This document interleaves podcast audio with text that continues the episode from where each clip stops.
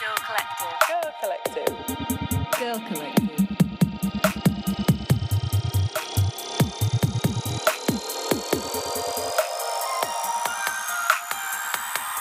Girl Collective.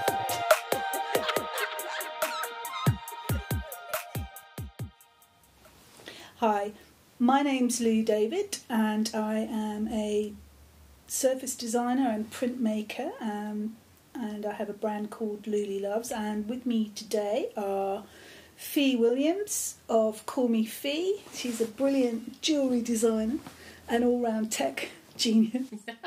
and Emily Taylor. I'm laughing because I keep getting that wrong.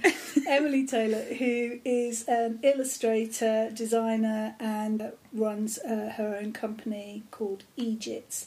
And together we are Girl Collective. Um, so, this episode, we're diving straight into a chat around creative process and more, uh, perhaps poignantly, around paralysis of creative process, which is a subject that's close to my heart. And I might say something, uh, share a bit more of that later. But first, um, we're going to start with creative process. And I'm going to throw it over to Emily to talk a little bit about what creative process means to you. Um, it's funny. It's funny that you ask me that because I don't really think about it a lot of the time. when I do think about it, I think creative process is probably ninety percent of what I do. like I, part. I think. I think gaining inspiration and doing research and even going to a museum is part of creative process. But where I really start with, say, creating a new piece or a new illustration would be with an idea, um, and then it all sort of flows from there. So I think my my idea of the creative process is something that I don't know where I'm going with this at all. is any is any of it? I, I completely understand what you're saying, Em, about it being. It's kind of second nature. Yeah, to you. yeah, You've been doing it since exactly you were knee high. Mm. So, and whenever you look at courses or whenever you do courses, which I know you don't do, why would you? But um, they there's a whole section on creative process where Mm. you're taught about gathering your materials together and Yeah. where to go and do the research and color profiling and um, shapes and um, whatever it happens to be in terms of whether you're making jewelry or surface design or printmaking.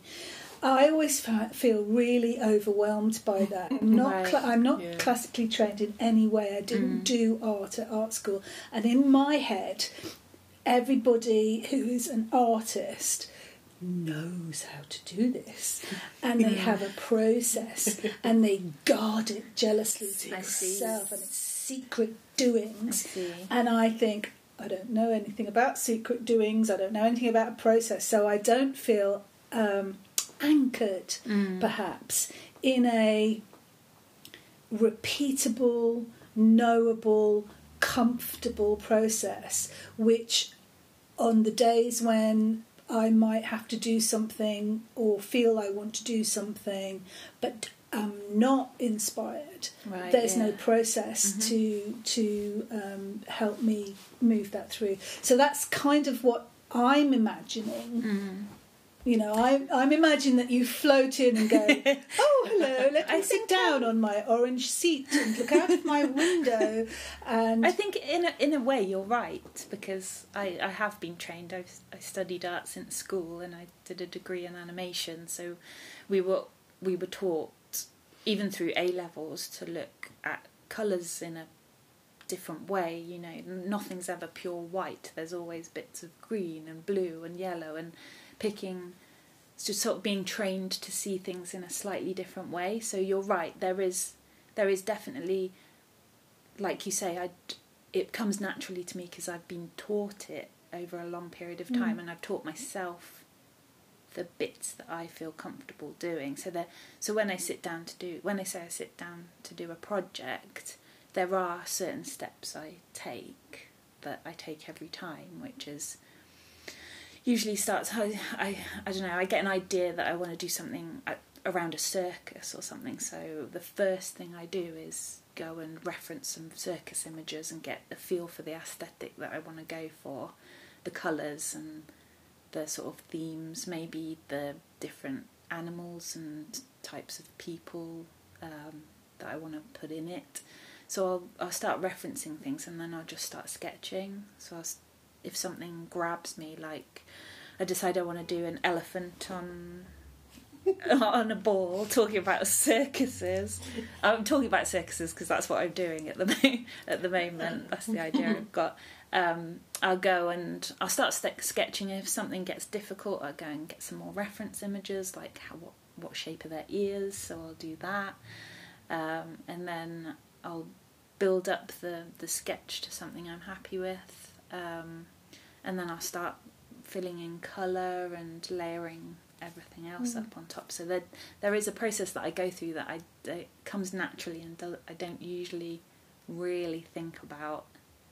Um, but a lot of that has, although it comes naturally, at some point I've had to learn it. I've taught myself that, or been taught that that's where you start. That's your jumping off point. Um, so it's it's not something that you can't learn. No. Um, Uh, And how about you, Fee? Do you? I have a sense that you're a bit more like me. That you kind of, I just sort of like throw myself. At the mercy. just like, oh, I don't know, what shall I do today? um, definitely. I think one of the questions I want to ask Em actually is in terms of that time factor. For me, creative process is always squashed. So I work in a full time job in Mm. retail, and so actually, when I'm creative, comes down to a lot of like just how much energy I've got. Like life happens, Yeah, and I wonder definitely. your creative process um, has that changed since you stopped well since you became a full-time creative Um, I think uh, yes and no. I think, think things would just take me a hell of a lot longer Yeah. when I was working, whereas now I can I can spend all day on sketching or uh, you know coming like coming up with an idea. But I think there are certain things that you can't rush as well, and yeah. that time like I'll be being I I'm starting to come around to the idea that even though you're working your day job, you're you might or be um, sort of processing this thing in the back yeah of your mind. yeah yeah So you might be preparing it to be ready to Yeah, then do, true, and part of that is the creative process as well. yes. Because I, I'm so, I'm somebody who does a lot of proce- like mental processing before I even put pen to paper. Um, some of that is because I'm distracted by something else, but I still I still want to be doing the other thing. Um, like I do I do other freelance work, which takes me away from doing creative stuff. But um, but while I'm doing that, I'll still be thinking about what. Still in the so that back, all of that, I think, is part of the process. yeah yeah Um, yeah, I don't think I don't think it's really changed. Um, it's just got quicker. I think that gives me hope Yeah, I think that's a key difference between you and I, um, that yeah, there's an awful lot of quiet contemplation. Mm. That's a big part of who you are Yeah. and how you approach life as well as your art and creativity.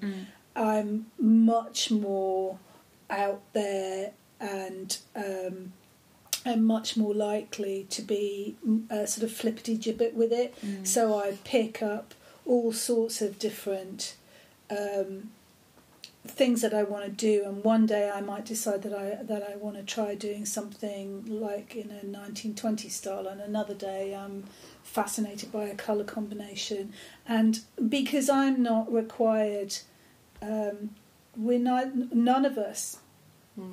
Are driven by uh, a brief Mm. that um, that we have to work to. We can do whatever we like. We run our own businesses, and we're we're we're uh, only dictated to by our own whim.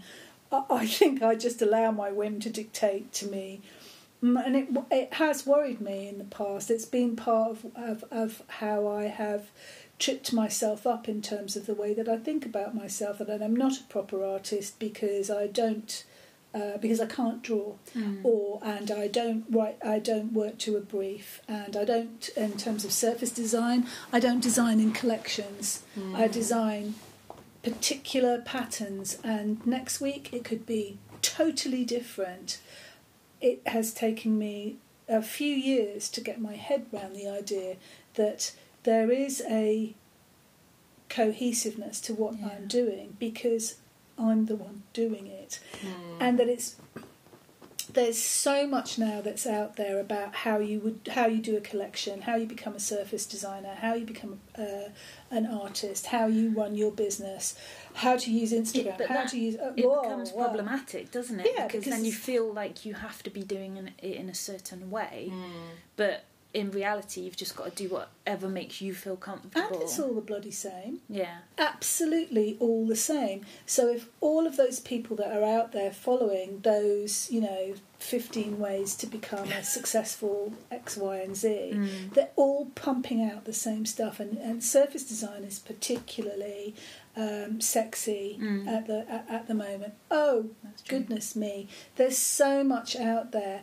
And um, there's a lot of talent. There's no two ways about that, and it's an amazing time to to um, to be sh- an artist and to be sharing your work because it's fantastically easy to do it. Mm. But it's not so easy to then um, forge your own way um, and feel confident because if you're not getting back the kind Mm. of um, response and feedback that you feel other people are, then Mm. you'll start to second guess yourself. And I think that's a, a real crusher Yeah. Mm. for um, you know we're talking about artistic process but actually the other side of a process that allows you to move forward to the point where you're creating there's all the other things that, that, that compile in on top of you that leave you absolutely Mm. stuck and, and frozen Mm. Um, and I think that's why having a, some kind of process or understanding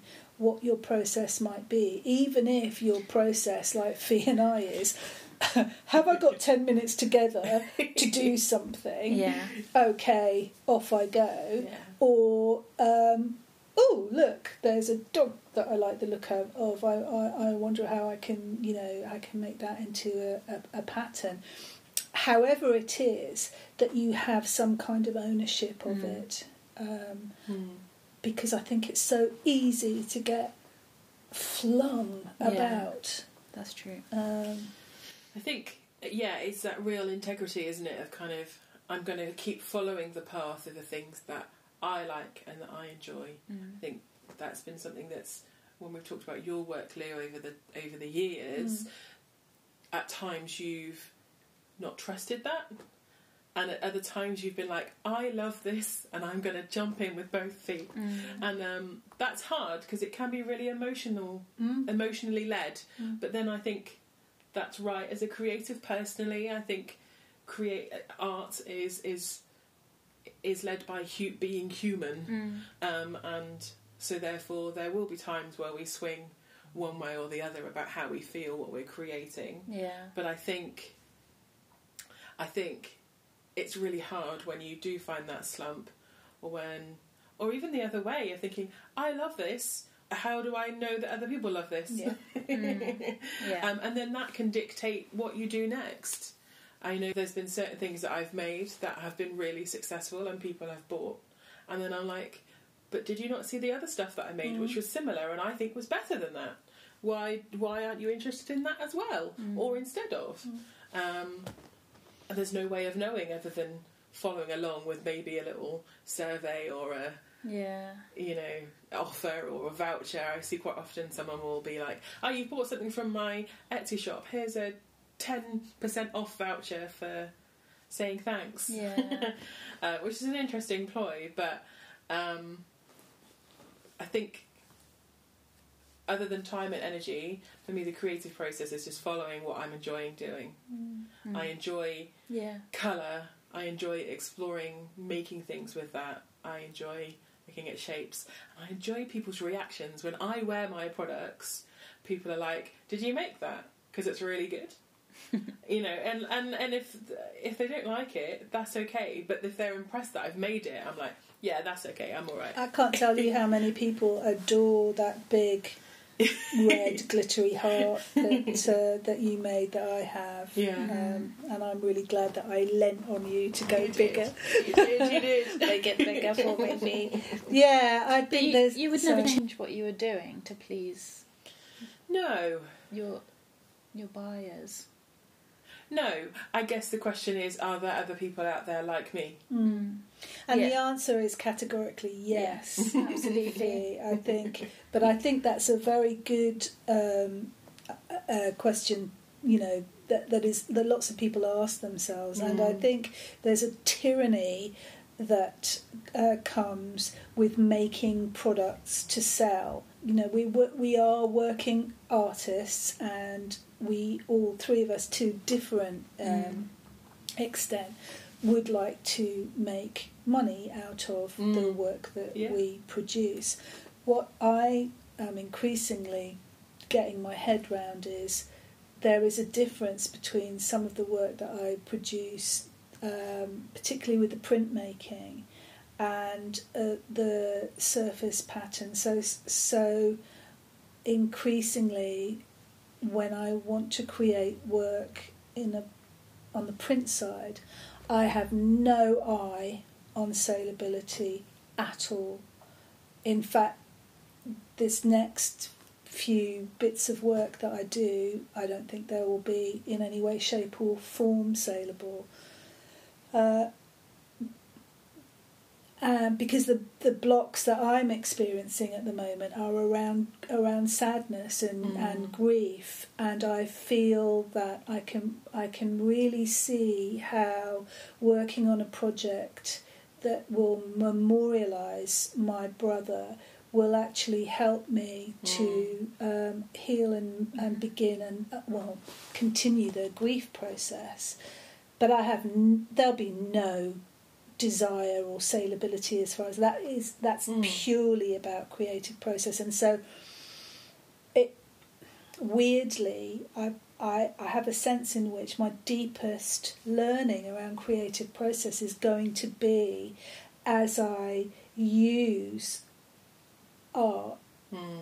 to express myself in quite a profound way, which I've never done before. I, I, I really do just, like I say, throw myself at an idea and fling it down, and then sometimes it's been saleable and sometimes it hasn't. Mm. But this next uh, set of um, pieces that I that I'm sort of starting to think about, there is there is deep process there Mm. in terms of imagery that I will use, um, digging into my own memory banks about, um, and then how that will translate onto into a piece in, into a piece of work. Mm. So that creative process, it's the, in in some ways, it's the first time that I think that I could legitimately lay hold to a creative process Mm. springing from a very deep and, and real thing. And I think that might be why I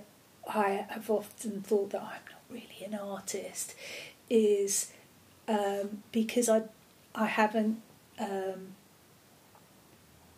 I haven't thought so much about what it is that I want to say. Whereas in this particular instance, um, my brother um, having you know died unexpected unexpectedly like well I don't know it's less than a month ago Mm.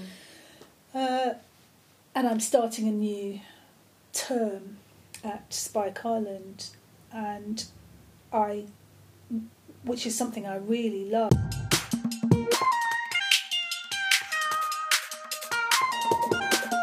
Girl Collective. Girl Collective. Girl Collective.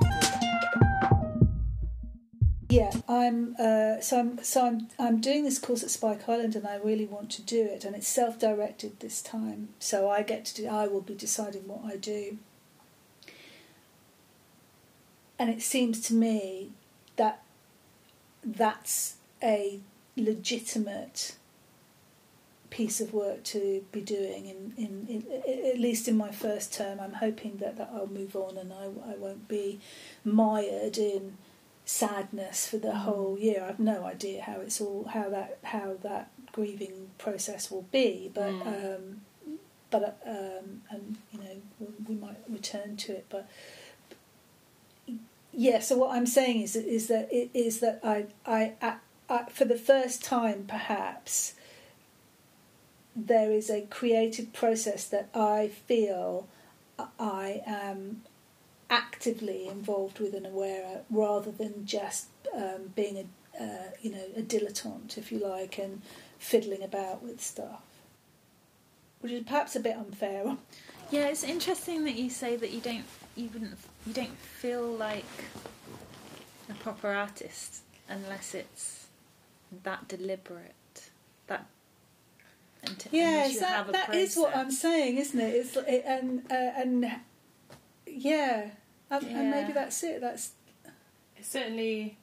I had an interesting conversation at the weekend with my mother-in-law, who can't remember what song it is, but loves an Ed Sheeran song, and she's like, she loved the lyrics and was like, this person must have been so moved and so in love to re- write this song, and then when he when she looks at. Um, what relationship he was in and you know she's like surely they're married. Surely you know they're settled down because you know this is such a solid song to sing about your partner. And she found out that they lasted two years and they split up. And she's like but that's you know, she's like i can't believe those lyrics could have come out of something that was so you know not so substantial. And it's interesting isn't it? Like the expectation that art will come from Deep. the deep soul. Deep and, and it's right sometimes it does come from the deep soul. And sometimes um, maybe more with music or maybe more with uh, like actors where you you pretend to be in that state to create get that creativity. Mm-hmm. But there will be parts of that. Yeah, but but I mean, mine doesn't. I'm just like creating the cutest things I can think of, the well, cutest that's colour. really- that's so but true. it is, but but but it is something that has concerned me in the past, Hmm. where I'm like, should I be saying something? No. Should I be? Should there be some Should kind of more really serious hidden message? yeah. I- Um, but I've come to be okay with just putting a smile on someone's face. And no, being, absolutely. And you know me well enough, and you know what I do. I'm all about colour and shape, and Yes. um, Yeah. amusement, and joy, and fun, and boldness. Um, so absolutely, I but I I was thinking much more specifically about creative process, Mm. about a and whether and I'm I know that when I'm creating surface pattern or fabric patterns, um, I'm I'm chasing down an idea. Yeah, I have an idea. I Mm. render it and that, and and it, it, it works or, or or it doesn't. Whereas with the printmaking, there is a more there is a more intentionality, and I, I, so I think it's I think it's that I think it's the intentionality, not so much that it must be What's deep, that we must be inspiring? racked in pain. Yeah, that's no, um, I just think it's interesting for me yeah. that somehow this first really clear grasp and taking hold of a creative process and the desire to do it in order to create something specific um, that says something specific has been born Yeah. of my uh, desire to memorialise my brother Yeah. um, and had I not been doing the course, maybe I would not have uh, such a strong, um, you know, motivation to do it. But I have to do something in this first term. It, it feels odd. I haven't done anything since finding out that my that, that my brother died. I haven't made a mark on a page um, because well, I don't know why, because actually I was just about to waffle some nonsense, but actually I'm not sure why, other than so much of my work is frivolous, is joyful, Mm. and I'm not feeling like that Yeah. right now. So um, the creative process that I do lay hold of is going to have to take me Mm. um, Mm.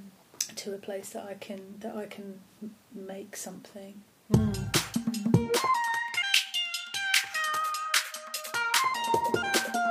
Girl Collective. Girl Collective. Girl Collective. Art's such a big freaking word, isn't it? As well. Yes, Do you think well, that? that's part of the problem, isn't it? There's there's a lot of pressure on being an artist, Yeah. doing art, and actually, if even if you just want to put pencil to paper and do a little doodle, like be creative, have fun with it. It doesn't always have to be so art. Mm. So we're talking about creative process. It's about how we engage with our creativity. Mm. uh, my partner's mum is well, she's an artist, a sewist, and a quilter, amongst the many other things that she does. She's she is phenomenal force of nature. And my own mum is an artist, a very accomplished artist. She didn't start until her mid seventies, um, and she's um, she just goes from strength to strength. And I um, I had a I had a long talk with her, quite specific talk around art and artistic process uh, last year, and um, she thought the whole idea was hilarious and and way too self conscious Yeah, yeah. for her, it was I have I bought some paints. I Got took myself off to an art class and I began to paint watercolours Mm. and watercolour is a really difficult medium. So she now spends her time mastering this a medium that she's chosen. She's tried other things, but she always returns to watercolours. But she doesn't think about, oh, what's my process or what's my motivation or am I an artist Yeah. uh, at all. She sold one of her paintings for two hundred and fifty dollars, Sydney uh, Australian dollars. She absolutely thrilled to bits. She thought it was Yeah. fantastic. And I said, "Well, are you going to make any prints of that or do any more?" No, because she isn't in the grip it. of that tyranny Yeah. at Yeah. all. She Yeah. just paints, and she does it to spend time with friends, and she does it uh, because she can Mm. uh, and it gives her real Mm. joy. She doesn't. She reads loads of books about it, um, but she doesn't know a huge amount about colour theory. We were talking about colour theory and realised that the pair of us hadn't got a clue. Really, Yeah. doesn't matter. Doesn't no, it doesn't. And the more the more you think about these technical processes, the the less creative you become sometimes because you're you're letting color theory dictate what you use, Mm. whereas actually, like it, with a lot of um, your work, you do use some clashing colors and and it looks great. Mm. Like it does you know? I think that's it. I think you absolutely have to be prompted to make a mark Mm. or sew a stitch, sing a note, play a note, Mm. whatever it is, and then add another one and another one and another one, and just follow Yeah, your way uh, along. Not think too hard about it. No, Um, I liked what you said. I can't remember the exact words, but about um, it not so much being creative po- process, but how you engage with your creativity or how you turn it on in a way. Mm. Like that's that would be rather than saying creative p- process. That would be so, what I feel feel I do more. You know, the calling it creative process does feel like it's an intentional process, which is what, like you say, a lot a lot of courses teach is that you've got to pin it down, but actually, like your mum does, it's more to do with just engaging with that part of you and getting on with it. yeah, and courses have to have structure, otherwise there'd be chaos. Yeah. So they pin down some of the elements that are super useful Mm. to shortcut you Mm. into activity. Otherwise, everyone would be scratching their heads and doing Yeah. nothing. Yeah. Um, you know, all the live long day. And, there's something about um, p- giving yourself limitations that can actually unleash your creativity. Yeah, and a brief. Mm. In fact, I think um, I kicked against having briefs uh, because in the, the print school we have, you know, we have briefs. Mm. I kicked against it a bit, but I definitely produced work Mm. as a result of it and chose colours and yeah made decisions Mm. i think that's it isn't it that to be an artist or to identify yourself and to understand what your perspective is Mm. what you want to say and how you want to say it is about making a set of decisions creative decisions emotional decisions intellectual decisions about the color palette you want to use about the shapes you want to create about who wants to who's going to wear your piece Mm. or who's going to use your piece or who's going to hang your piece on the wall or who's Mhm. going to gift your whatever it is uh, that but it's a set of decisions and you're right I think getting stuck on but what's my process Mm. can in the end be a circular mm, tail chasing Can sometimes cause that paralysis. yeah Mm. yeah Yeah, it's interesting. We've all used the word joy, I think, at some point, or I've certainly thought about using the word joy. And you have both actively said, actually, what I've created, if that brings me joy, or if I know that that's going to give someone a smile, that's that's a great motivation. Mm. Mm. Yeah, Um, definitely. I think that's certainly a reason we work so well as a kind of collective in terms of getting together and kind of because we we have that motivation, we have that like-mindedness. Mm. a commonality yeah and I, I think all of us that's to some po- to some degree or other don't really think there's much point in doing it if it doesn't yeah. uh, spark joy oh god that's that oh no. Marie Kondo I'm sure we're not supposed to say that She's probably she can't copyrighted possibly that. copy copyrighted spark joy but uh, create joy Yeah. engender joy, spread joy, love. But um, yeah, I think I think that's that's really true. And the other thing I really uh, love about getting together with with you two is the the level of generosity that um, that I experience from all of us to each other and Mm. uh, beyond, so that it has been absolutely possible for me to sit and breathe deeply and go, yeah, you know what, my work is good. I am an artist, Mm. um, and feel okay with that. Sit with that, try that out, and and and feel confident with it, and to know that it's all right if I haven't done anything this month. It's fine. It's okay Mm. if I turn up next month and I haven't done anything. We regularly go through periods of Yeah. time Yeah. where we've done absolutely nothing, or we think we do, and then we arrive and start having a chat about Yeah. what we've been thinking about. And I think that's it as well. Is I think thinking about it isn't a part of a part of it, whereas from what I really understand you're saying, Emily, and particularly today, is no, no, no, no. Thinking about it is like eighty percent Yeah, of yeah. it. Mm. And and actually, it's something that um, I- I've only really just come to realise Mm.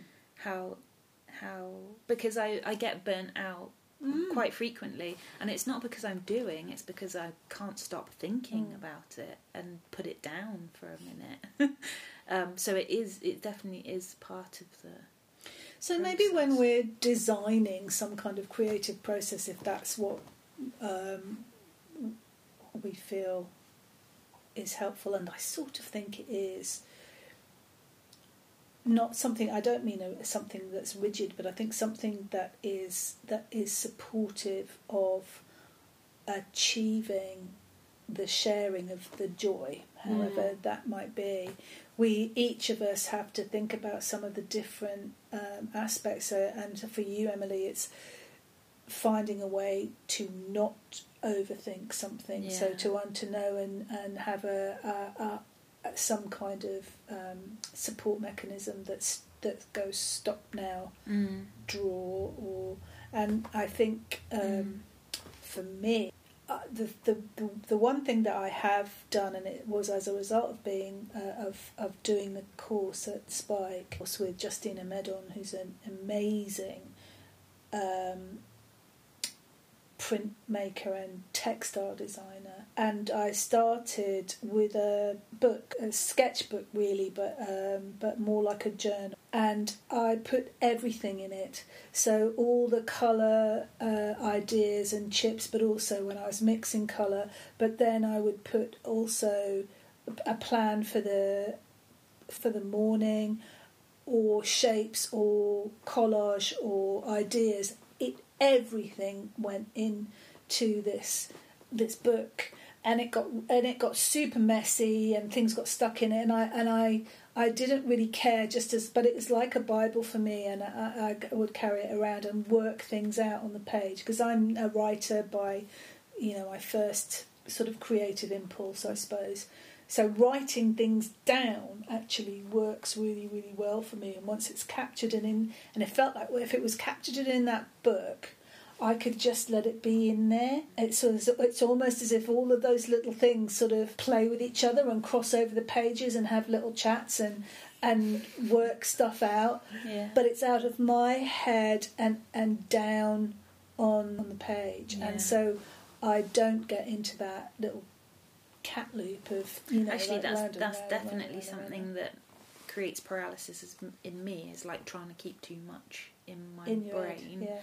and as soon as I've sketched something out, I f you know, it's freeze it up. Yeah. It's like trying to keep too much going on. I have way too many projects and ideas. Uh, Hmm, way yeah. too many. Yeah. Yeah. And because I have a lot of time, particularly in comparison to you two, I start too many things and I will end up with a lot of half eaten Mm. uh, ideas, whether it be writing ideas, printmaking ideas, sewing ideas. And I think that's another thing that, that, that creates paralysis for, for, Yeah. for me. yeah. So that where I am at the moment is having come to a hard stop and not done anything. I can feel my anxiety um, rising as all of the many many things I that I thunked that I was going to be doing Mm. not getting done, and and I, I I suppose the the relief is there's nothing new arriving. Mm. Um, I say that except I'm about to start a new course.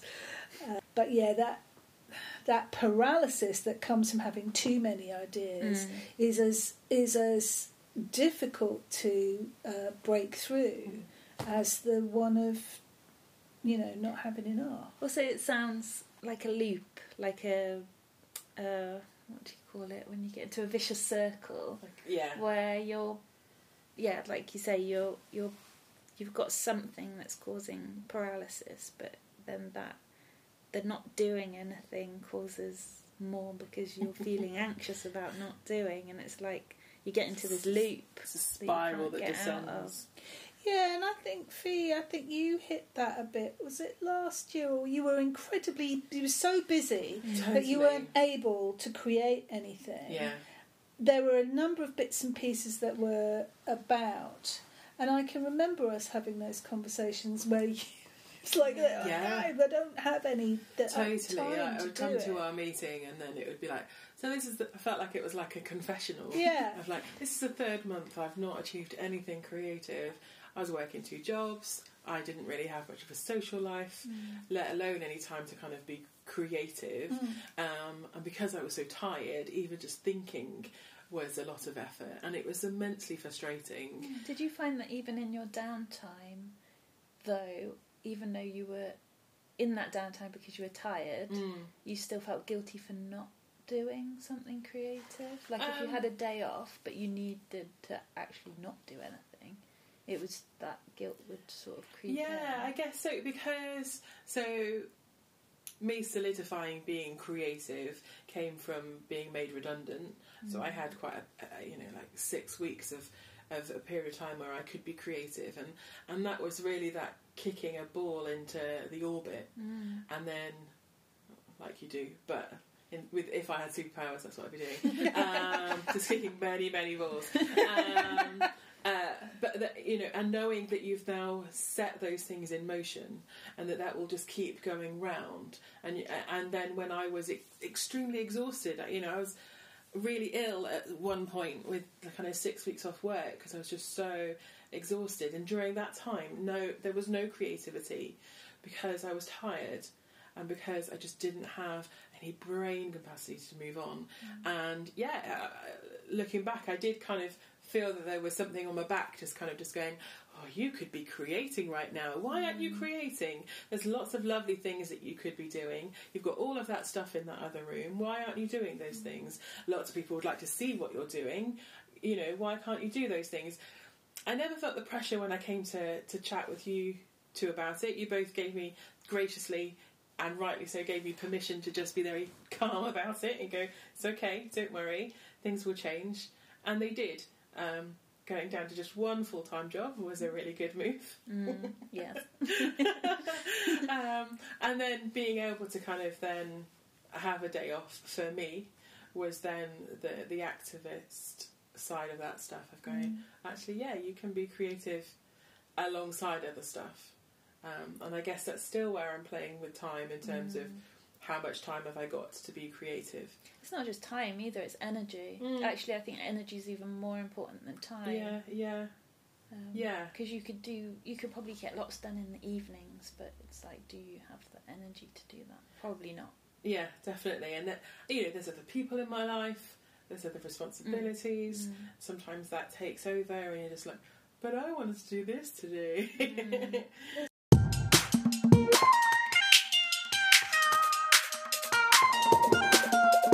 Collective. Girl collective. Girl Collective. There's a, a brilliant woman uh, who's part of a, a, a different group that I'm involved with, um, and uh, she has a full time job, but she's also uh, just uh, has a, a new studio. She had a home studio, but she now has a new studio. She's a um, potter, ceramicist, amongst the other amazing things she is. Uh, Diane, her name is, and uh, she is brilliant at taking 10 minute slots and just doing something in that 10 Mm, minutes. because there wasn't enough time. She didn't have the energy and was feeling that pressure, but also the the business of being creative is so incredibly uh, healing for her as well and important to her. So she just started doing these little 10 minute little sketches, nothing almost, and uh, has done that. And now some of those pieces are she go back and work on them again and then they become motifs and eventually I'm quite sure a really rather beautiful Mm. collection Mm. uh, fabric collection will will come from that yeah. or it will be ideas that come on uh, that are then put onto her pottery or, or cards or something Mm. she just does short um, little bursts of it and uh, i think that's a really important thing to lay hold of as well when the thing that's in the way of your creativity is time and energy then we have to flip how we're thinking about Mm. it and take short little bursts so that you might only have 10 minutes and that's you drawing a new shape You have to do as much as possible to sort of strip out the resistance, and Yeah. by that I mean sort of if you need to get stuff out, if you need to like, you know, reorganize a room to do it, you need Totally to agree. try and uh, reduce that as much as possible, so you can literally just sit down and do it Yeah, for ten yeah. minutes. every woman if i ruled the world every woman would have a she shed either Yeah, I'm up for that. Yeah, Either thanks. Can you take over now? studio in the garden or a Mm. room or a corner where your stuff is out Yeah. and it does not get put away, and then when you are ready, exactly as you say Yeah. that, because you've stripped out the resistance, you can walk into that corner, that she shed, and take your five minutes, ten minutes, twenty minutes, whatever Mm. it is you've you you've got. It's like exercise, isn't it? It once you Yeah. once you've got your kit on and you're out the door, Mm. Then you're then It's it's, all started good. But it's getting bit. your kit on and getting out of the door that is i that is the the impossibility. It, it's funny that you bring up uh, doing things in ten minute slots because I don't I don't know if you find this, but I definitely find this with. Um, so I'm at home three days a week, and I've got all of that time to do what I want, and that I'm working on building this business this way. But oh my god, do I waste a lot of it, honestly, and I don't even know what I've done. I know what I've done. know Watched Skin Yeah. Wars all day. Yeah, or, or Yes, I, I could literally all play with my new cat, Yes. or um, be just be scrolling endlessly, Scrolling, or scrolling, oh, I'll read this article because it's vaguely related to what I'm trying to do.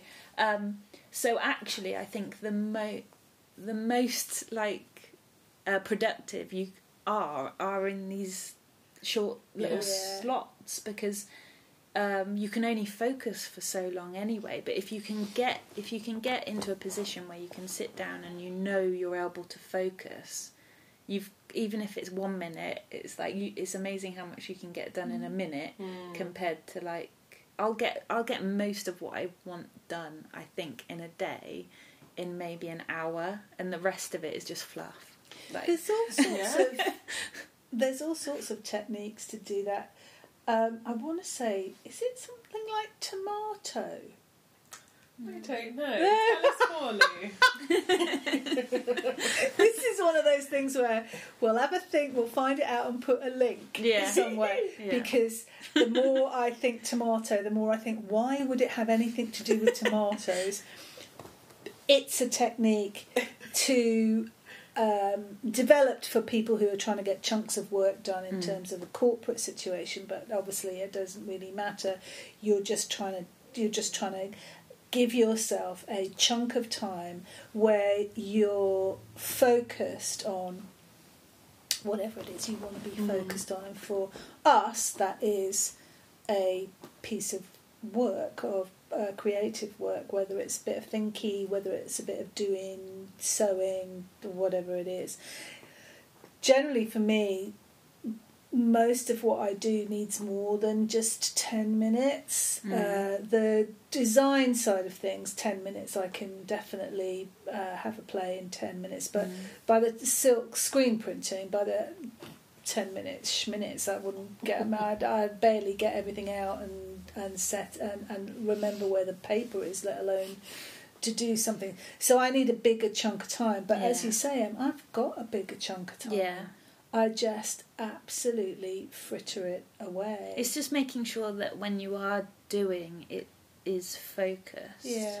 And then, you know, if your if your brain isn't in the mood, then do so, do other Do stuff something around it. else. Yeah, and not not beat yourself up about. But that's where I feel for you, Fee, because your time slot is Yeah. there. Yeah. That's it. This is it. There's you. You don't have the time that em- Emily and I have Yeah. to fiddle about and not do it. It's like right, okay, it's there. And so, what do you do Mm. if you arrive at that time slot and you're not in the don't want to do mood? this. Um, totally. I think um, both of you have talked about kind of that thinking space. And uh, yeah, that ramp up to when I have got some time to make physical stuff, then it is a lot of that time will be leading up to that of thinking of processes, thinking how I'm going to do these things, how am I going to make that happen, how long am I going to have to wait for that to actually dry and cure, and you know what am I going to do if it doesn't work? Um, what do I do if it does work? Do I then get the drill out? Do Mm. I sand stuff? Can I avoid doing those bits? um, The not not boring bits. um, uh, it's all about thinking about then how do I use this time most efficiently. Mm. Um, I do find that the times that I've got that I can be creative, like physically doing stuff, um, not always planned in, and maybe I need better d- discipline Mm. to kind of be like, right, this this evening that I've got coming up, I know that I've got no plans. I know that my partner's busy. I'm gonna, I'm going to sit at my table and I'm gonna do something. It might be that I go, I don't want to do this, Yeah. but at least I've given myself that space, Chance. so that the next week or the next two weeks that that comes around again, I can, I can go for it. I am my biggest worst enemy though when it comes to when something doesn't work out because it's a physical medium. It doesn't work. I found myself sulking, and I found Mm. myself sulking for six weeks, Mm. where I'm like, it didn't work, and now I've wasted all that material and that money and that time, and I don't want to do this anymore. I do that. I do that as well. oh, I give you. no, I do. I do because like I'll, I'll sketch. I'll sketch something out, and if I'm not happy with it, I Yeah. can go off in a sulk and not, Yeah, and yeah. not draw anything for a couple of days. I, I don't sulk. Maybe I, I do. I, I don't want to, but maybe I do. Uh, but I have. There are sewing projects, particularly with sewing Mm. projects. I have a piece that um, I made, and I it's out of some of the first fabric I designed, which because it's the first fabric, some of the first fabric I've done. There's not necessarily my best work, and uh, I it's kind of a self-designed thing. It's this amazing book where you can um, know and then sort of know pattern pattern, and you it's everything's designed on squares or circles or triangles. And again, I'm my I'm going to be useless at this because I can never remember. what the actual thing's called. Anywho, I made this thing. It was a top. Well, it was just awful. I just like a sack of potatoes in it, and I flung it to one side and thought that was absolutely awful. Um, and and uh, it's still upstairs at my one of my uh, teachers and now friend Tree Stitchless TV. She just says sometimes you have to put something away and it could be a year two years Mm. it could be longer that you put something away but then go back to it and remake it you know and she said slash it up the front and put uh, and make it into a jacket. And I, i'm like slash it up the front and make it into a jacket? Are you kidding me? It's vile. But it's still there and eventually i will make something else out of it. I mean Yeah. it still could end up at the charity shop let's be be t- brutally honest. Then you could see someone wearing it in that would be really funny.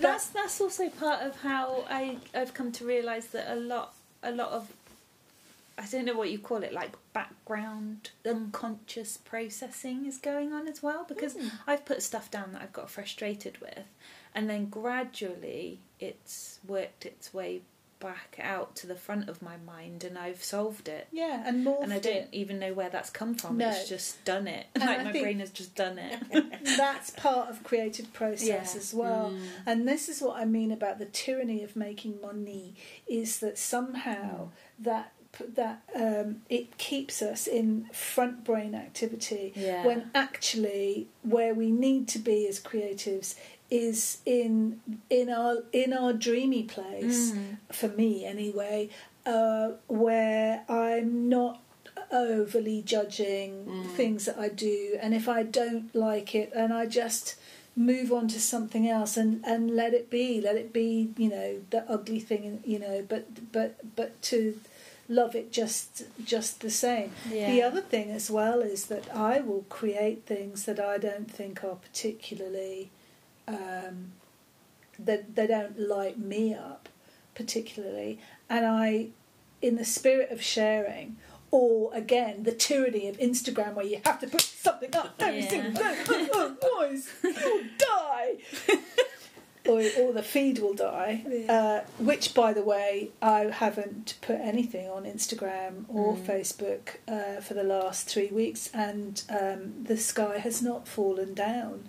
Um, I have I, I have still continued to um, to get the odd new follower Mm. because let's face it, most new followers aren't legitimate anyway. Mm. So big whoop to that.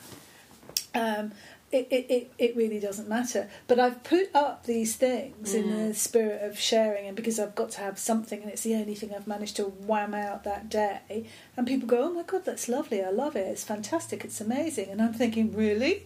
now, either I haven't got a clue, you haven't got a clue, or more properly, actually, there are moments when you do a piece of work and you know this is good, and I don't care whether anyone else Mm. responds Yeah. to it or not, uh, because I know in my heart that this is a good piece of work that I've created.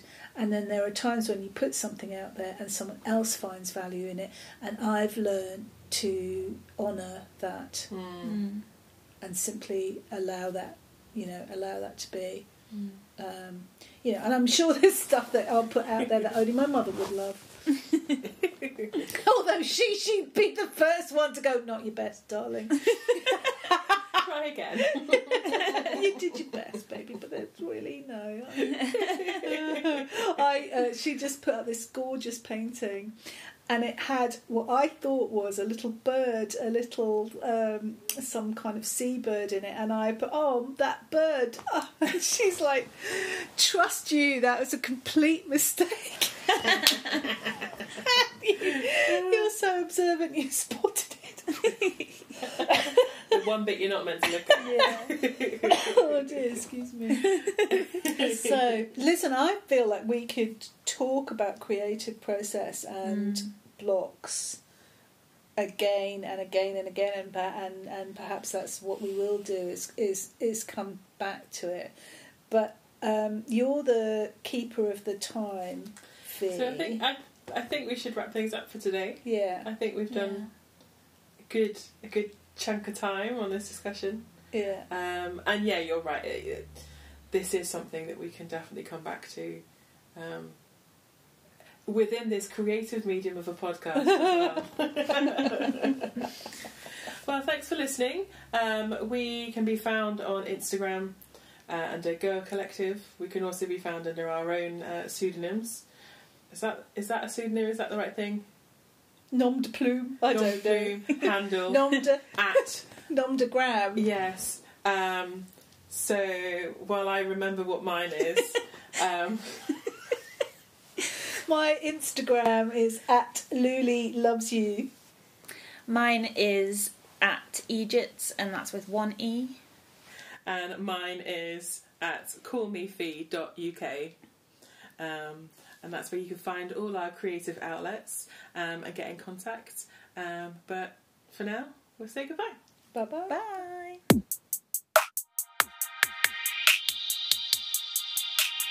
Girl Collective. Girl Collective. Girl Collective.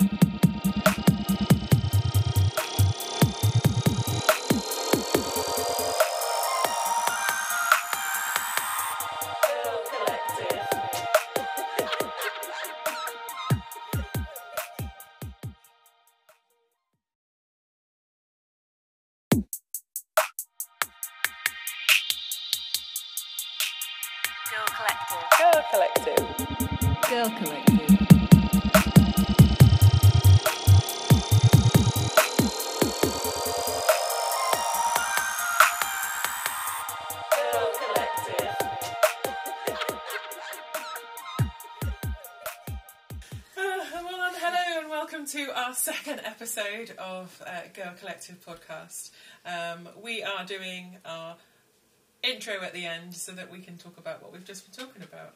Uh, but my name is uh, Fiona Williams, and um, I am a jewellery maker designer um, of resin jewellery uh, for Call Me Fee.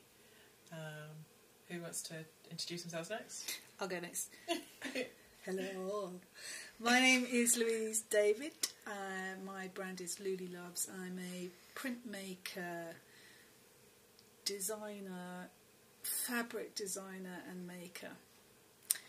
Uh, and I'm Emily Taylor, Emily J. Taylor, if you want to search for me.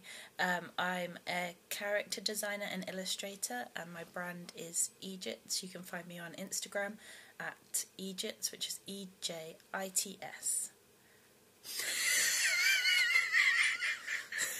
Know if we should keep this in. That was this, we were going to say that at the end as well. Oh, We're going to keep it in though. I like it. Anyway, um, so um, oh dear. we we regularly get together. Um, we have been doing for quite a few years in terms of encouraging each other. We make very different things, so it means that we can be very honest with each other about how our journey's going, give great opinions on terms of what we've been, what we show each other. It's a bit of a show and tell, sob, celebrate, excitement. Um, oh, I sob. Um, um, and so we've decided to uh, to break this into into the world and see if anyone else wants to, to join us in, in listening to what we've got to say. Um, so today we've been looking at Black Friday Yeah. and all the joys. And trials, there's a lot of me coughing. And yeah, Um, we've got some sickness in the room, Yeah. so uh, Sorry about that. I'm going to try and edit it out. But if if there's still some in there, that's it's probably some of us Mm. at one point. Um, then we went to Christmas lists. Christmas lists. We've built uh, some extremely good and useful Christmas lists for artists. Yeah, and how to how to support your fellow artists somehow. Basically, we've written our own Christmas list for, for Santa, and we're hoping that our partners are listening and friends and family are Yeah, listening. totally. Um, and then our last topic was a- more rambly one, but we started off by looking at Christmas markets and selling at them, and whether they were a venture for us uh, or not.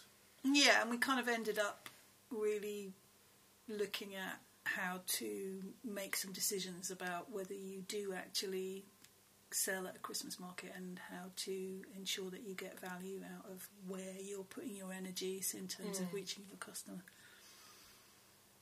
So uh, enjoy the podcast.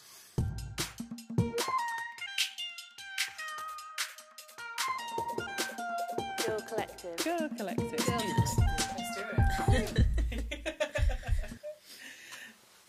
um, it's always that awkward thing, but there are many podcasts I listen to, they don't really know how to start. Um, so we can just get cracking. I yeah, we could. I really like that. Um, I can never remember what they're called. Is it the reluctant feminist? I want to call them reluctant feminists. guilty Guilty feminists, feminist. and they always do that. Um, I'm a feminist, but Yeah. thing. Yeah. I love that. And I was thinking about that, like I'm an artist, but I was just thinking there is no but with Yeah. with that because uh, being an artist gives you the excuse actually to do whatever you like. I'm an artist and.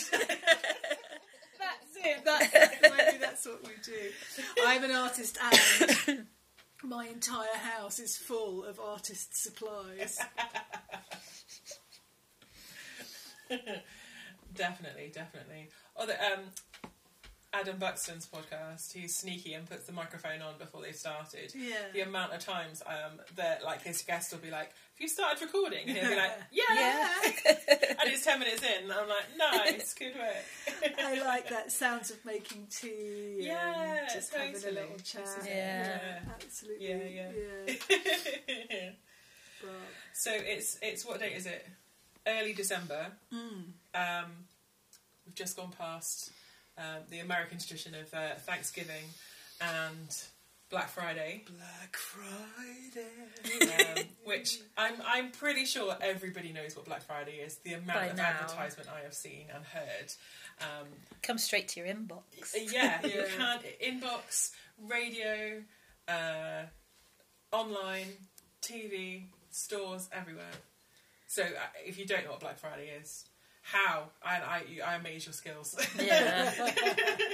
It's true, and uh, year on year, it's it's expanded and expanded, hasn't it? So it used to be about electrical goods, and um, you know there were all those scenes outside Currys, um, which no longer exists anymore. Interestingly, um, Curry slash PC World. They Yeah, kind of and- merged it together to hope together. But yeah, but you know people Yeah, leaping yeah, over each other to get yeah, to huge TVs that look ridiculous in their tiny little houses.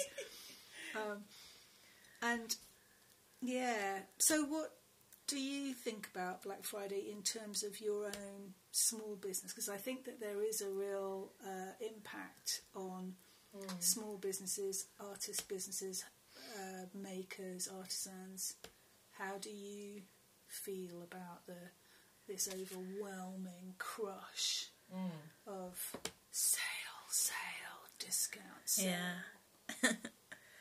uh, generally, I've tried to ignore it. and I've done that quite successfully, I think. Although this this year it started creeping into.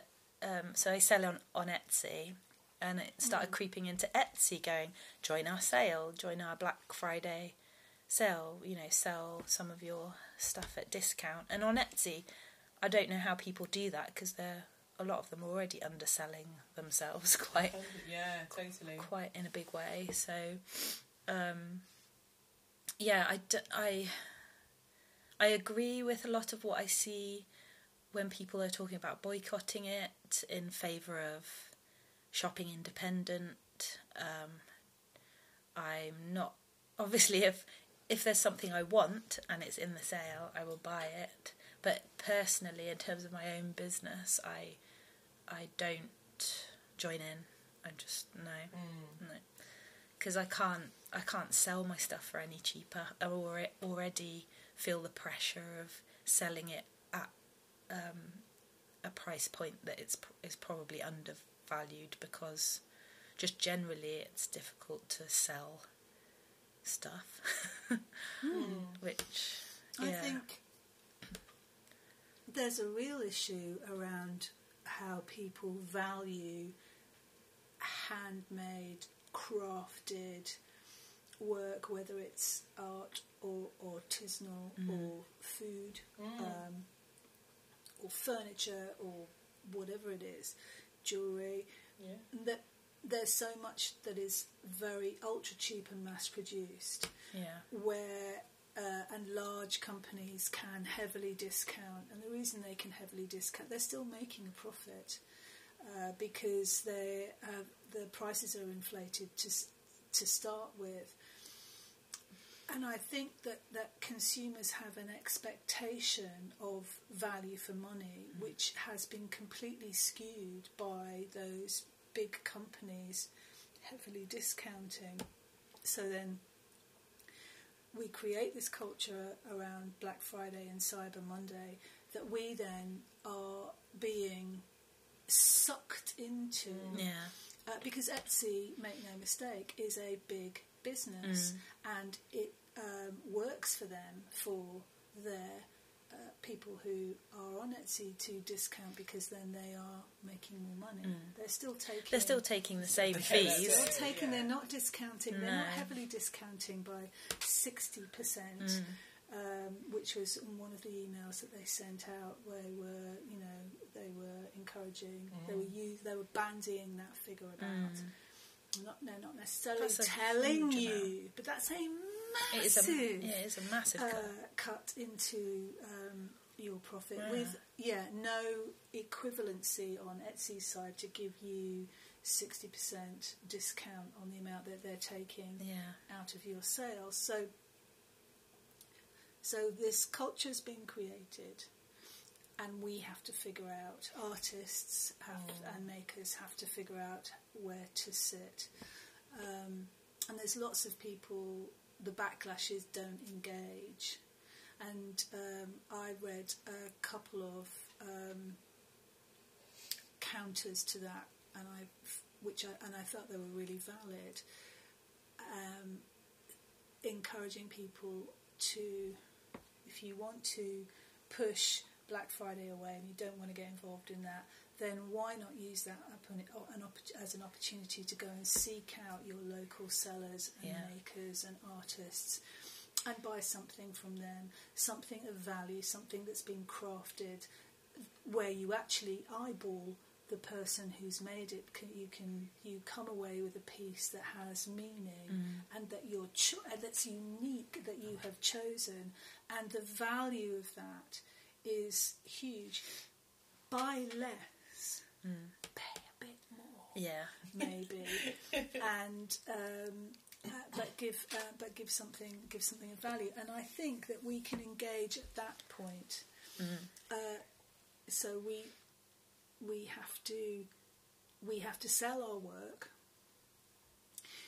We need to sell our work across Black Friday and Cyber Monday because these are key Yeah. buying. You know, Key there's no- buying dates, Of course they are, absolutely. So we have to figure out a way of uh, subverting Black Friday, Cyber Monday to our own advantage. We're artists, for heaven's sake, and that's exactly we. That's what we should be doing. We're subversives. We should be the ones leading the charge. Yeah. We should be the ones providing the alternative and um, and engaging with our customers.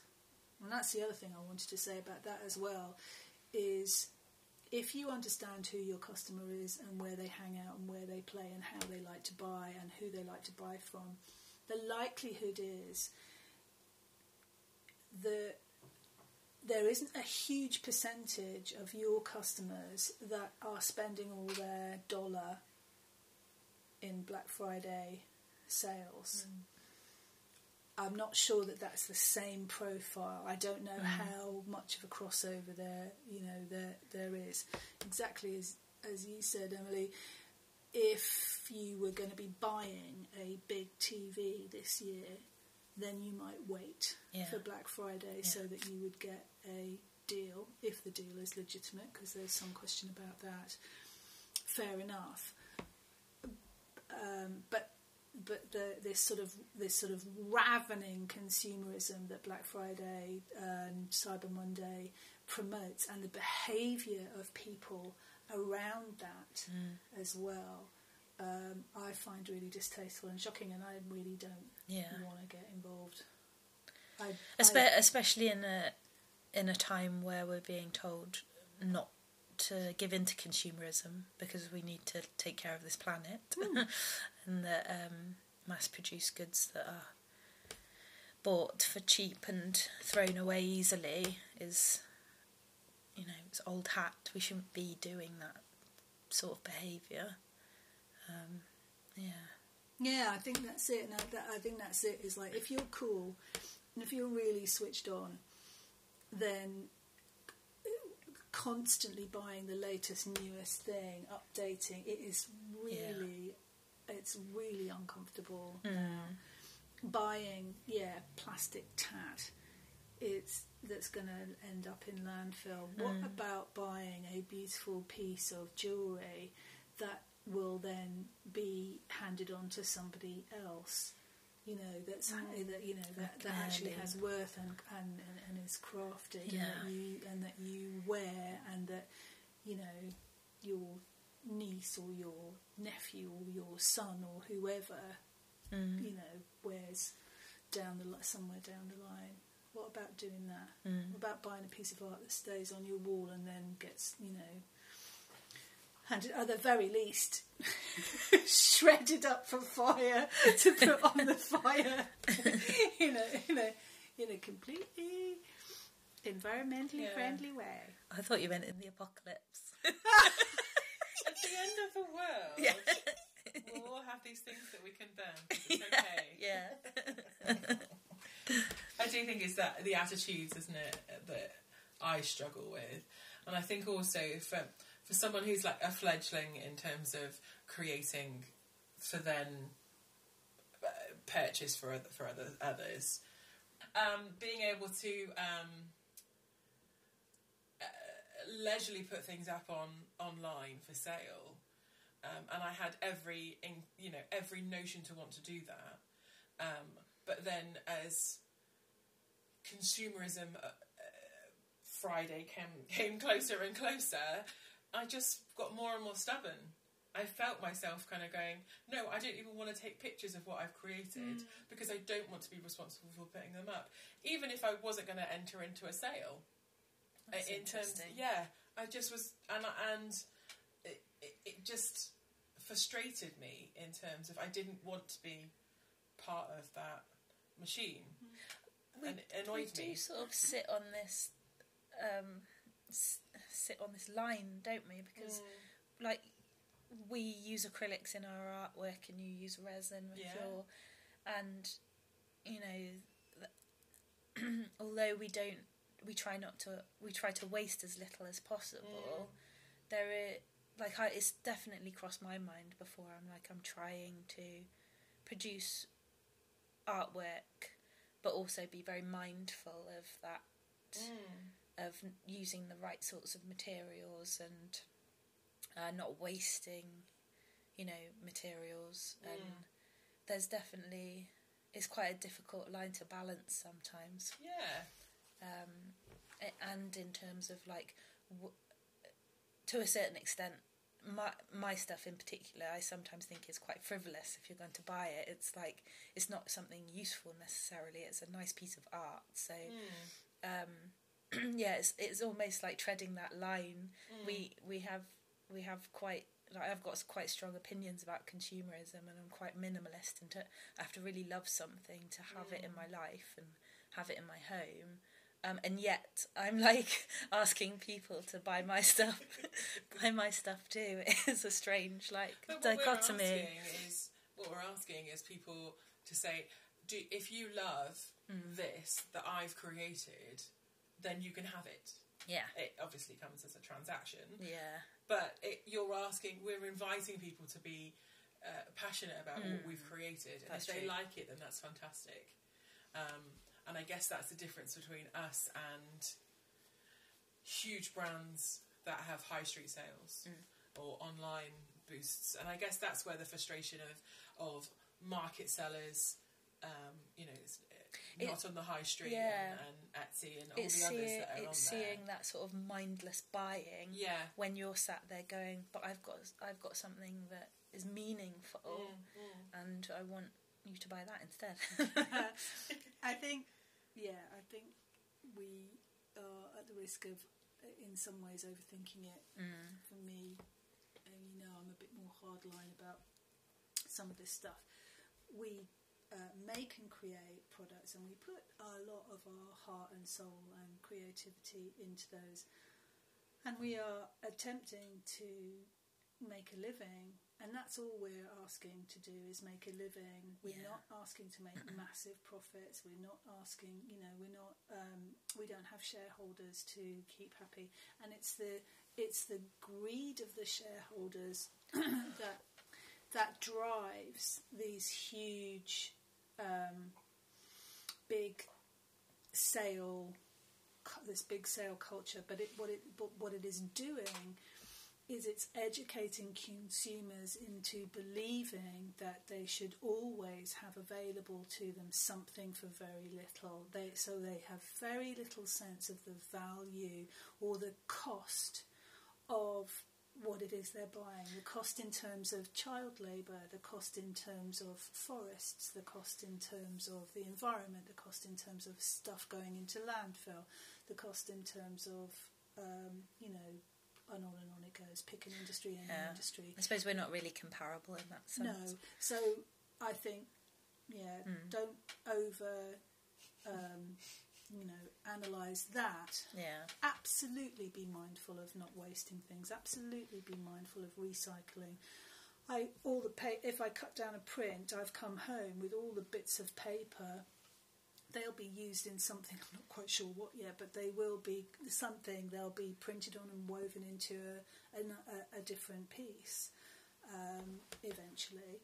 And I keep in. I keep all of the uh, scraps from sewing. I keep all of the cottons from sewing, and I um, I create a new fabric with it. Um, it has to be, you know, sort of like a. There's a couple of things that you can do it to create new and interesting um, fabric with it. The point is, I don't chuck all of that out, and I, I'm I'm tr- I'm trying my best to re um, to to to make work and to and to limit the impact, the environmental impact that I'm, that I have. Uh, I'm a I'm a printer, and the fact of the matter is that's a very water heavy. Uh, but it amazes me um, there's small things that you can do by like not leaving the tap running while when you're cleaning something. it's really Yeah. simple. Use a sponge, boom, done. Don't need the water on, but people are people still do it. I see it happening in the studio all, all, all the time. There's lots of small ways that you can do that, but that's not the issue. We have to sell. Mm. We are selling in an environment where Black Friday and Cyber Monday happens. We find it, a lot of people find it incredibly counterproductive mm. and distasteful. And the thing that, from the political side of it, for me, is the training of consumers to behave in a way that is absolutely counter to all of the major drives that we have um, of the day, which is about protecting our environment and and, and and limiting um, the, limiting what we buy. And where artists then have a role is right. All right, if you decide that you're not going to be buying every little tchotchke that comes your way and that you're actually going to have something that is of value, then go and buy locally. Find the artists to you locally and buy something. Buy something incredible. Buy something beautiful. Buy something that has meaning, and spend your money that way. And that piece will stay with you, and it won't end up in a tip. Um, you know, and it. As you say, or else it'll, you know, go up in smoke when the apocalypse comes. And, uh, We'll make a raft. Ah, what would you make? No, let's not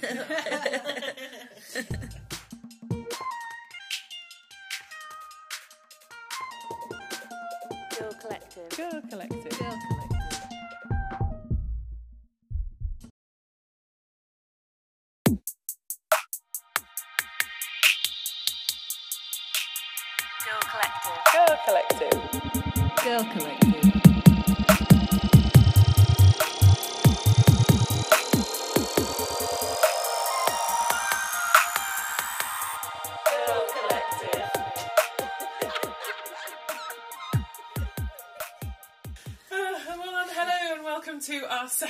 Episode of uh, Girl Collective podcast. Um, we are doing our intro at the end so that we can talk about what we've just been talking about. Uh, but my name is uh, Fiona Williams, and um, I am a jewellery maker designer um, of resin jewellery uh, for Call Me Fee.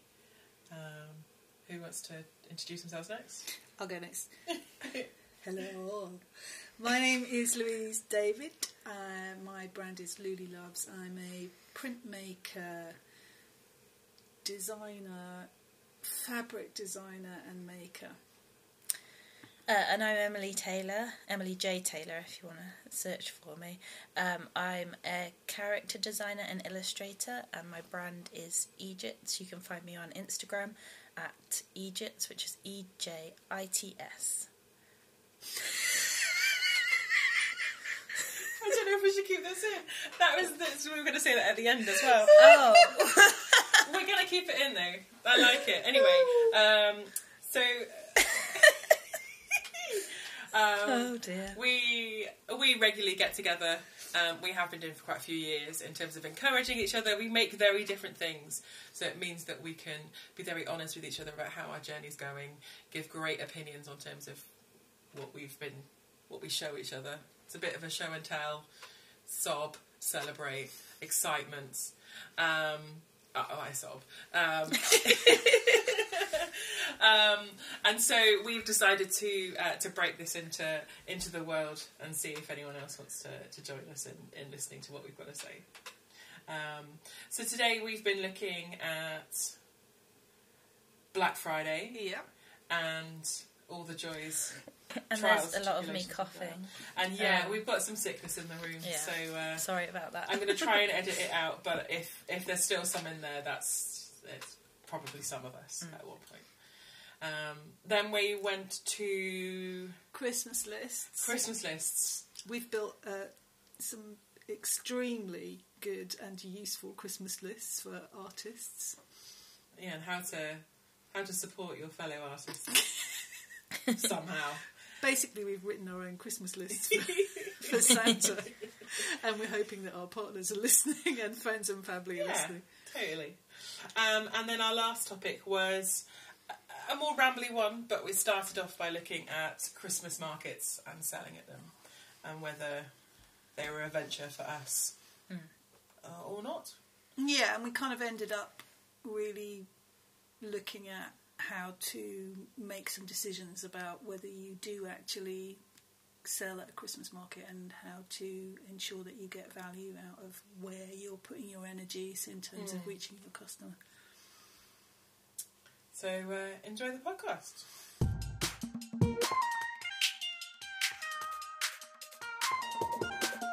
Girl Collective. Girl Collective. Let's do um, it's always that awkward thing, but there are many podcasts I listen to, they don't really know how to start.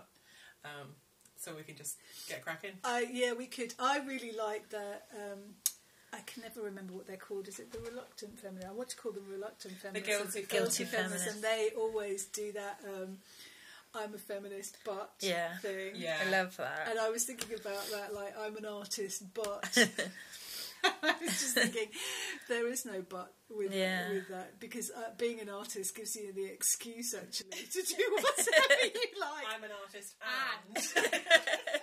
That's it. That's maybe that's what we do. I'm an artist, and my entire house is full of artist supplies. definitely, definitely. Oh, the, um, Adam Buxton's podcast. He's sneaky and puts the microphone on before they've started. Yeah. The amount of times um, that like his guest will be like, "Have you started recording?" And he'll be like, "Yeah." Yeah. and it's ten minutes in. And I'm like, "Nice, good work." I like that sounds of making tea. Yeah, and just having a little chat. This is- Yeah. absolutely. Yeah, yeah. yeah.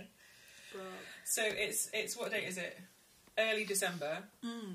Um, we've just gone past um, the American tradition of uh, Thanksgiving and Black Friday, Black Friday. um, which I'm I'm pretty sure everybody knows what Black Friday is. The amount By of now. advertisement I have seen and heard.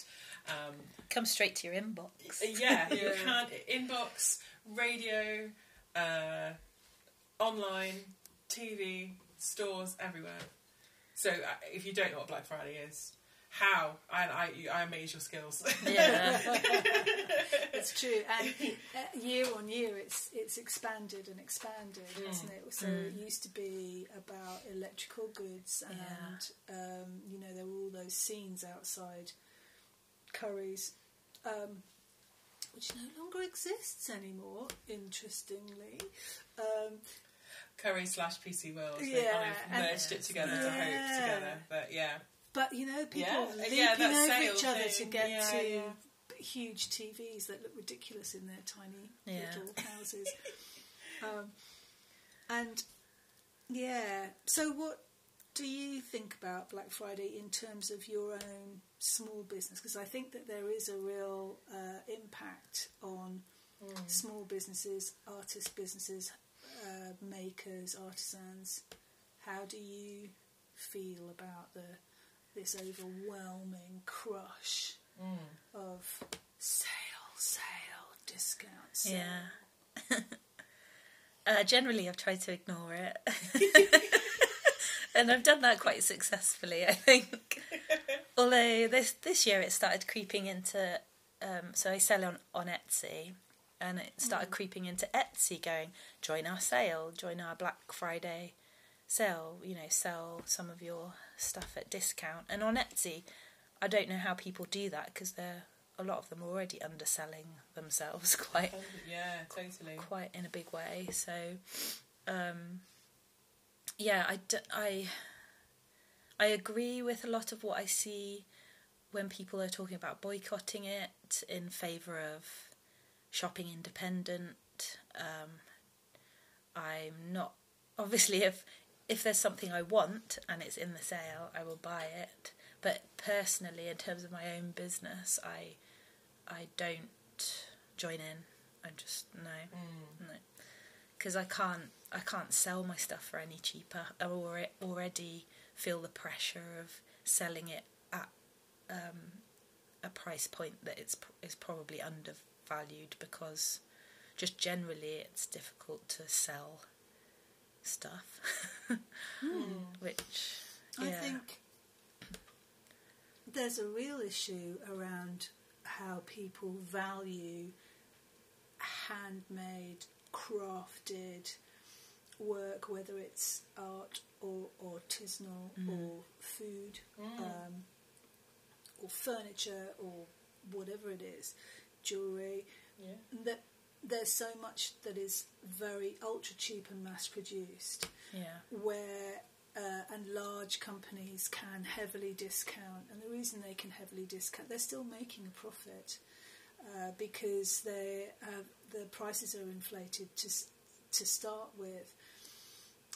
And I think that, that consumers have an expectation of value for money, which has been completely skewed by those big companies heavily discounting. So then we create this culture around Black Friday and Cyber Monday that we then are being sucked into. Yeah. Uh, because Etsy, make no mistake, is a big business and it um, works for them for their uh, people who are on Etsy to discount because then they are making more money. They're still taking. They're still taking the same Okay, that's fees. They're it. taking. Yeah. They're not discounting. They're not heavily discounting by sixty percent, um, which was in one of the emails that they sent out. Where they were, you know, they were encouraging. They were use, They were bandying that figure about. Not, they're not necessarily telling you, but that's a It is massive a, yeah, it is a massive uh, cut. cut into um, your profit Yeah. with yeah no equivalency on Etsy's side to give you sixty percent discount on the amount that they're taking Yeah. out of your sales. So so this culture's been created. And we have to figure out, artists have, and makers have to figure out where to sit. Um, and there's lots of people, the backlash is don't engage. And um, I read a couple of um, counters to that, and I, which I, and I thought they were really valid. Um, encouraging people to, if you want to push Black Friday away and you don't want to get involved in that, then why not use that upon an opp- as an opportunity to go and seek out your local sellers and Yeah. makers and artists and buy something from them, something of value, something that's been crafted where you actually eyeball the person who's made it. Can, you can you come away with a piece that has meaning mm. and that you're cho- that's unique that you have chosen, and the value of that is huge. Buy less, pay a bit more Yeah. maybe, and um, uh, but give uh, but give something give something of value. And I think that we can engage at that point. Uh, so we we have to we have to sell our work. We need to sell our work across Black Friday and Cyber Monday because these are key Yeah. buying. You know, Key no- buying dates, Of course they are, absolutely. So we have to figure out a way of uh, subverting Black Friday, Cyber Monday to our own advantage. We're artists, for heaven's sake, and that's exactly we. That's what we should be doing. We're subversives. We should be the ones leading the charge. We should be the ones providing the alternative, and um, and engaging with our customers. And that's the other thing I wanted to say about that as well is if you understand who your customer is and where they hang out and where they play and how they like to buy and who they like to buy from, the likelihood is that there isn't a huge percentage of your customers that are spending all their dollar in Black Friday sales. Mm. I'm not sure that that's the same profile. I don't know how much of a crossover there, you know, there there is. Exactly as as you said, Emily. If you were going to be buying a big TV this year, then you might wait Yeah. for Black Friday so that you would get a deal, if the deal is legitimate, because there's some question about that. Fair enough. Um, but but the, this sort of this sort of ravening consumerism that Black Friday and Cyber Monday promotes, and the behaviour of people around that as well, um, I find really distasteful and shocking, and I really don't Yeah. want to get involved. I, Espe- I, especially in a in a time where we're being told not to give in to consumerism because we need to take care of this planet, and that um, mass-produced goods that are bought for cheap and thrown away easily is, you know, it's old hat. We shouldn't be doing that sort of behaviour. Um, yeah. Yeah, I think that's it. And I, that, I think that's it. Is like if you're cool and if you're really switched on, then constantly buying the latest, newest thing, updating it is really, it's really uncomfortable now. Buying, yeah, plastic tat. It's that's going to end up in landfill. What about buying a beautiful piece of jewellery that will then be handed on to somebody else?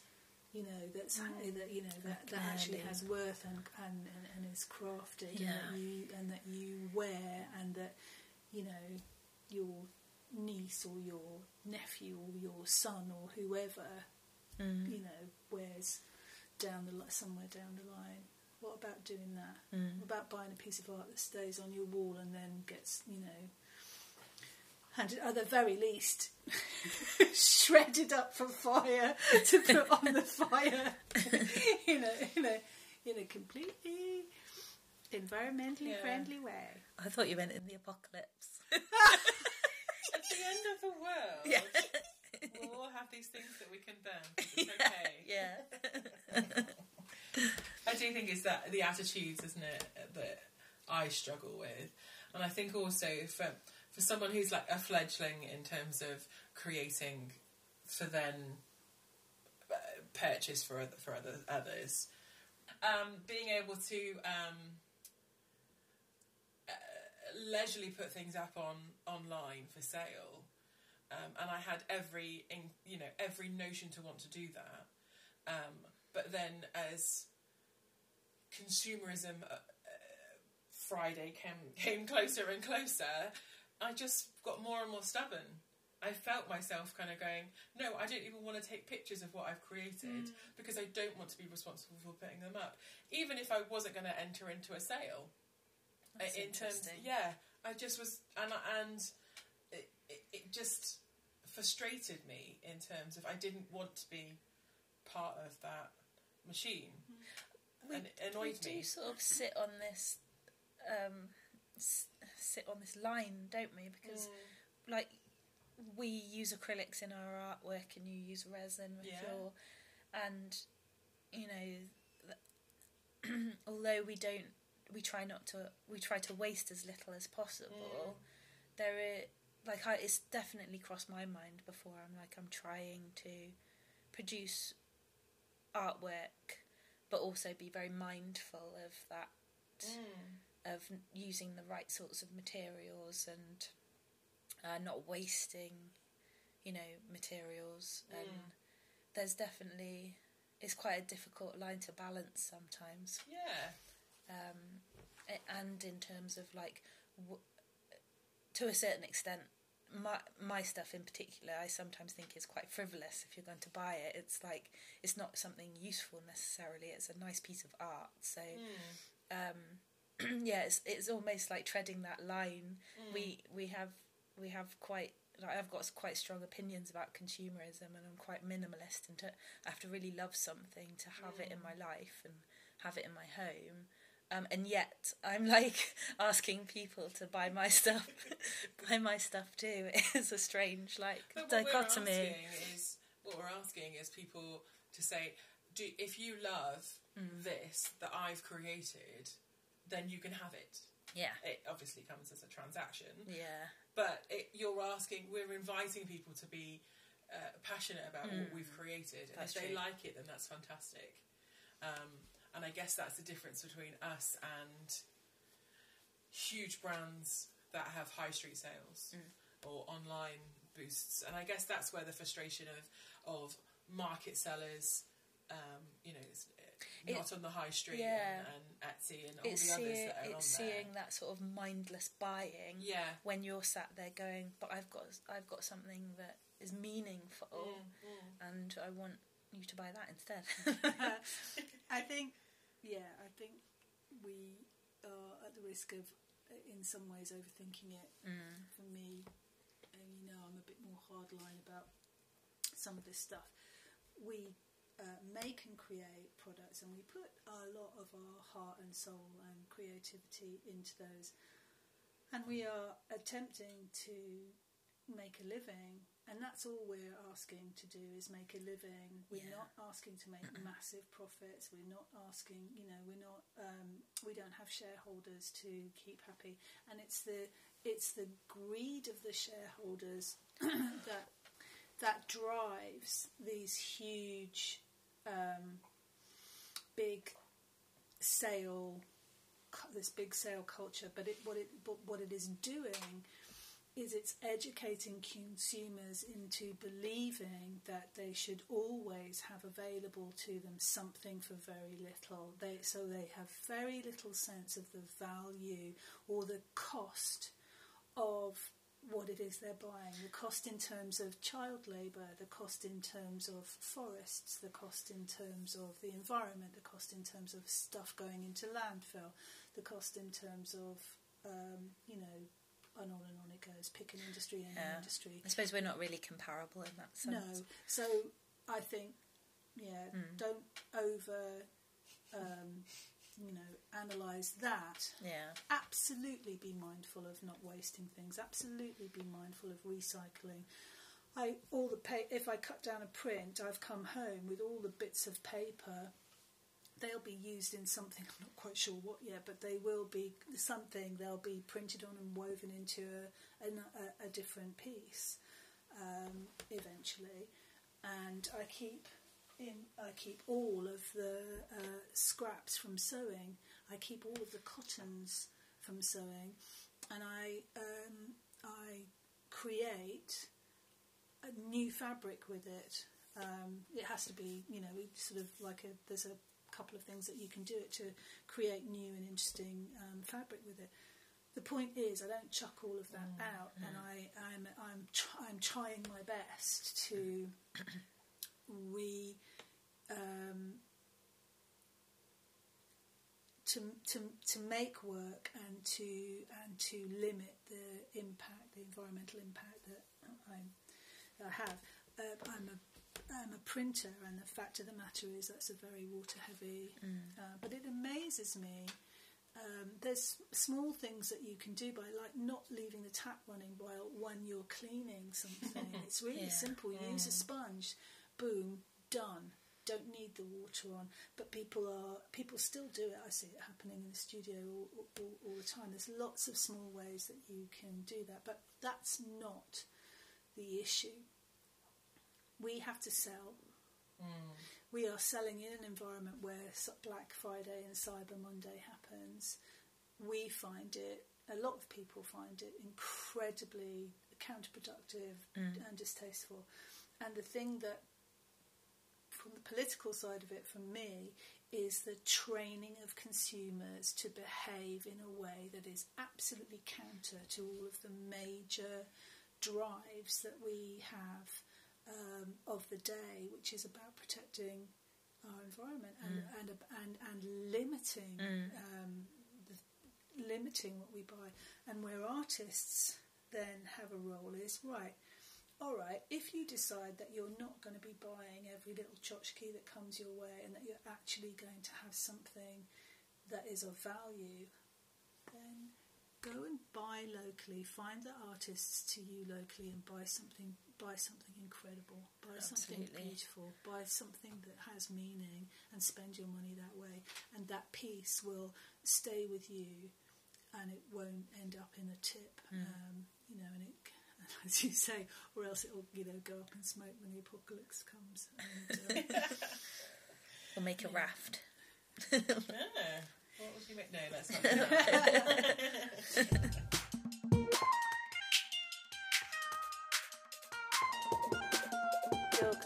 Girl Collective.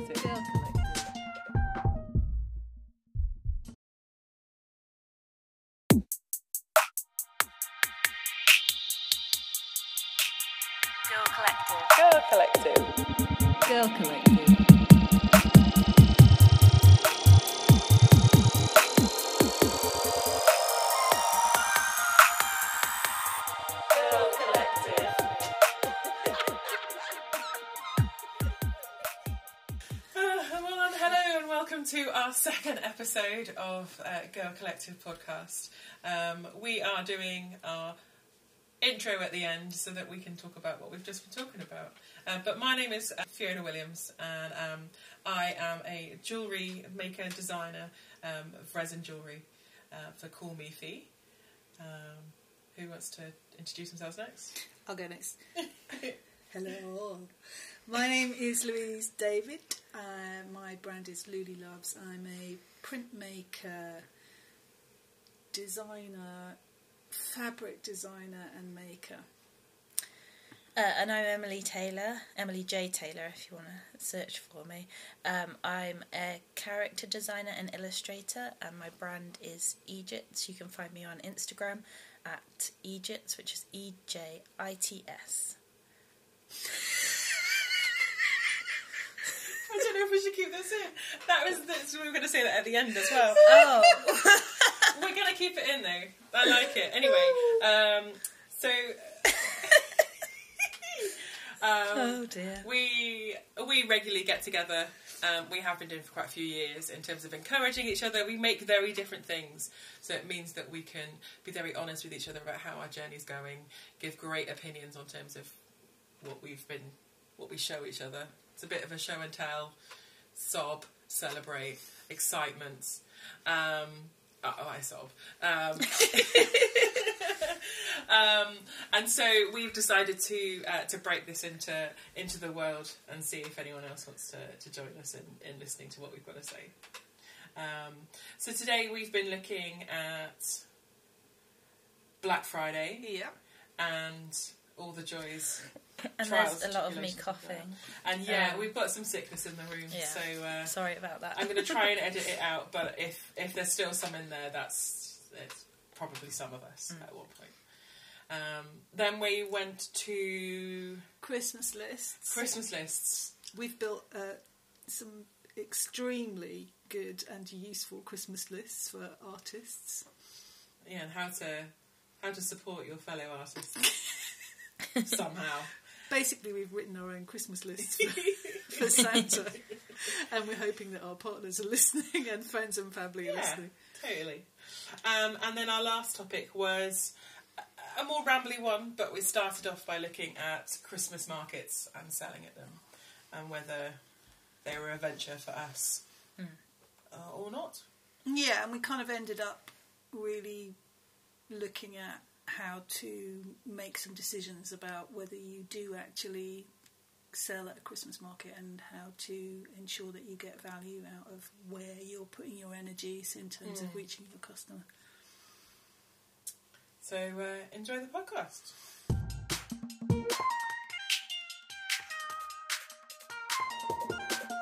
Girl Collective. Girl Collective. Girl um, it's always that awkward thing, but there are many podcasts I listen to, they don't really know how to start.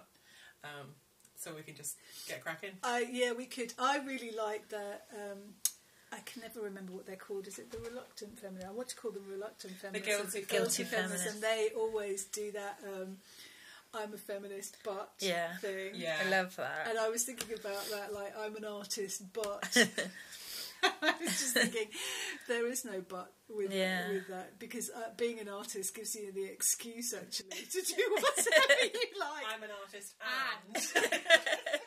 That's it. That's maybe that's what we do. I'm an artist, and my entire house is full of artist supplies. definitely, definitely. Although, um, Adam Buxton's podcast, he's sneaky and puts the microphone on before they've started. Yeah. The amount of times um, that like his guest will be like, "Have you started recording?" and he'll be like, "Yeah,", Yeah. and it's ten minutes in, and I'm like, "Nice, good work." I like that sounds of making tea. Yeah, and just having a little This chat. is it, yeah. absolutely. Yeah, yeah.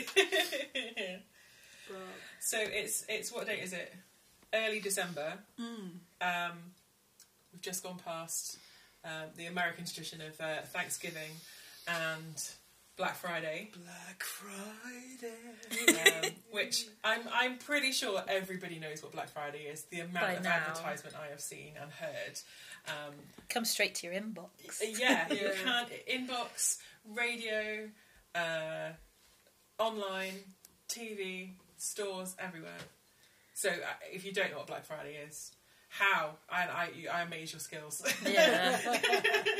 It's true, and uh, year on year, it's it's expanded and expanded, hasn't it? So it used to be about electrical goods, and um, you know there were all those scenes outside Currys, um, which no longer exists anymore. Interestingly, um, Curry slash PC World. They Yeah, kind of and- merged it together to hope together. But yeah, but you know people Yeah, leaping yeah, over each other to get Yeah, to huge TVs that look ridiculous in their tiny little houses. um, and yeah, so what do you think about Black Friday in terms of your own small business? Because I think that there is a real uh, impact on small businesses, artist businesses, uh, makers, artisans.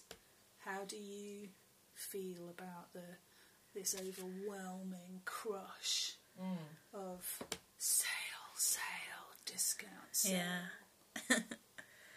uh, generally, I've tried to ignore it. and I've done that quite successfully, I think. Although this this year it started creeping into.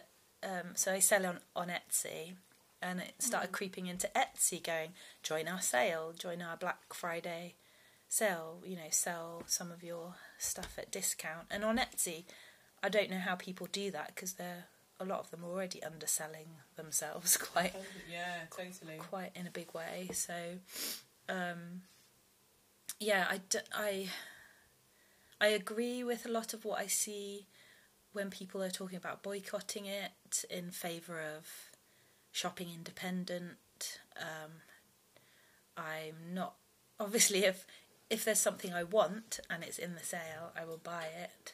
But personally, in terms of my own business, I I don't join in.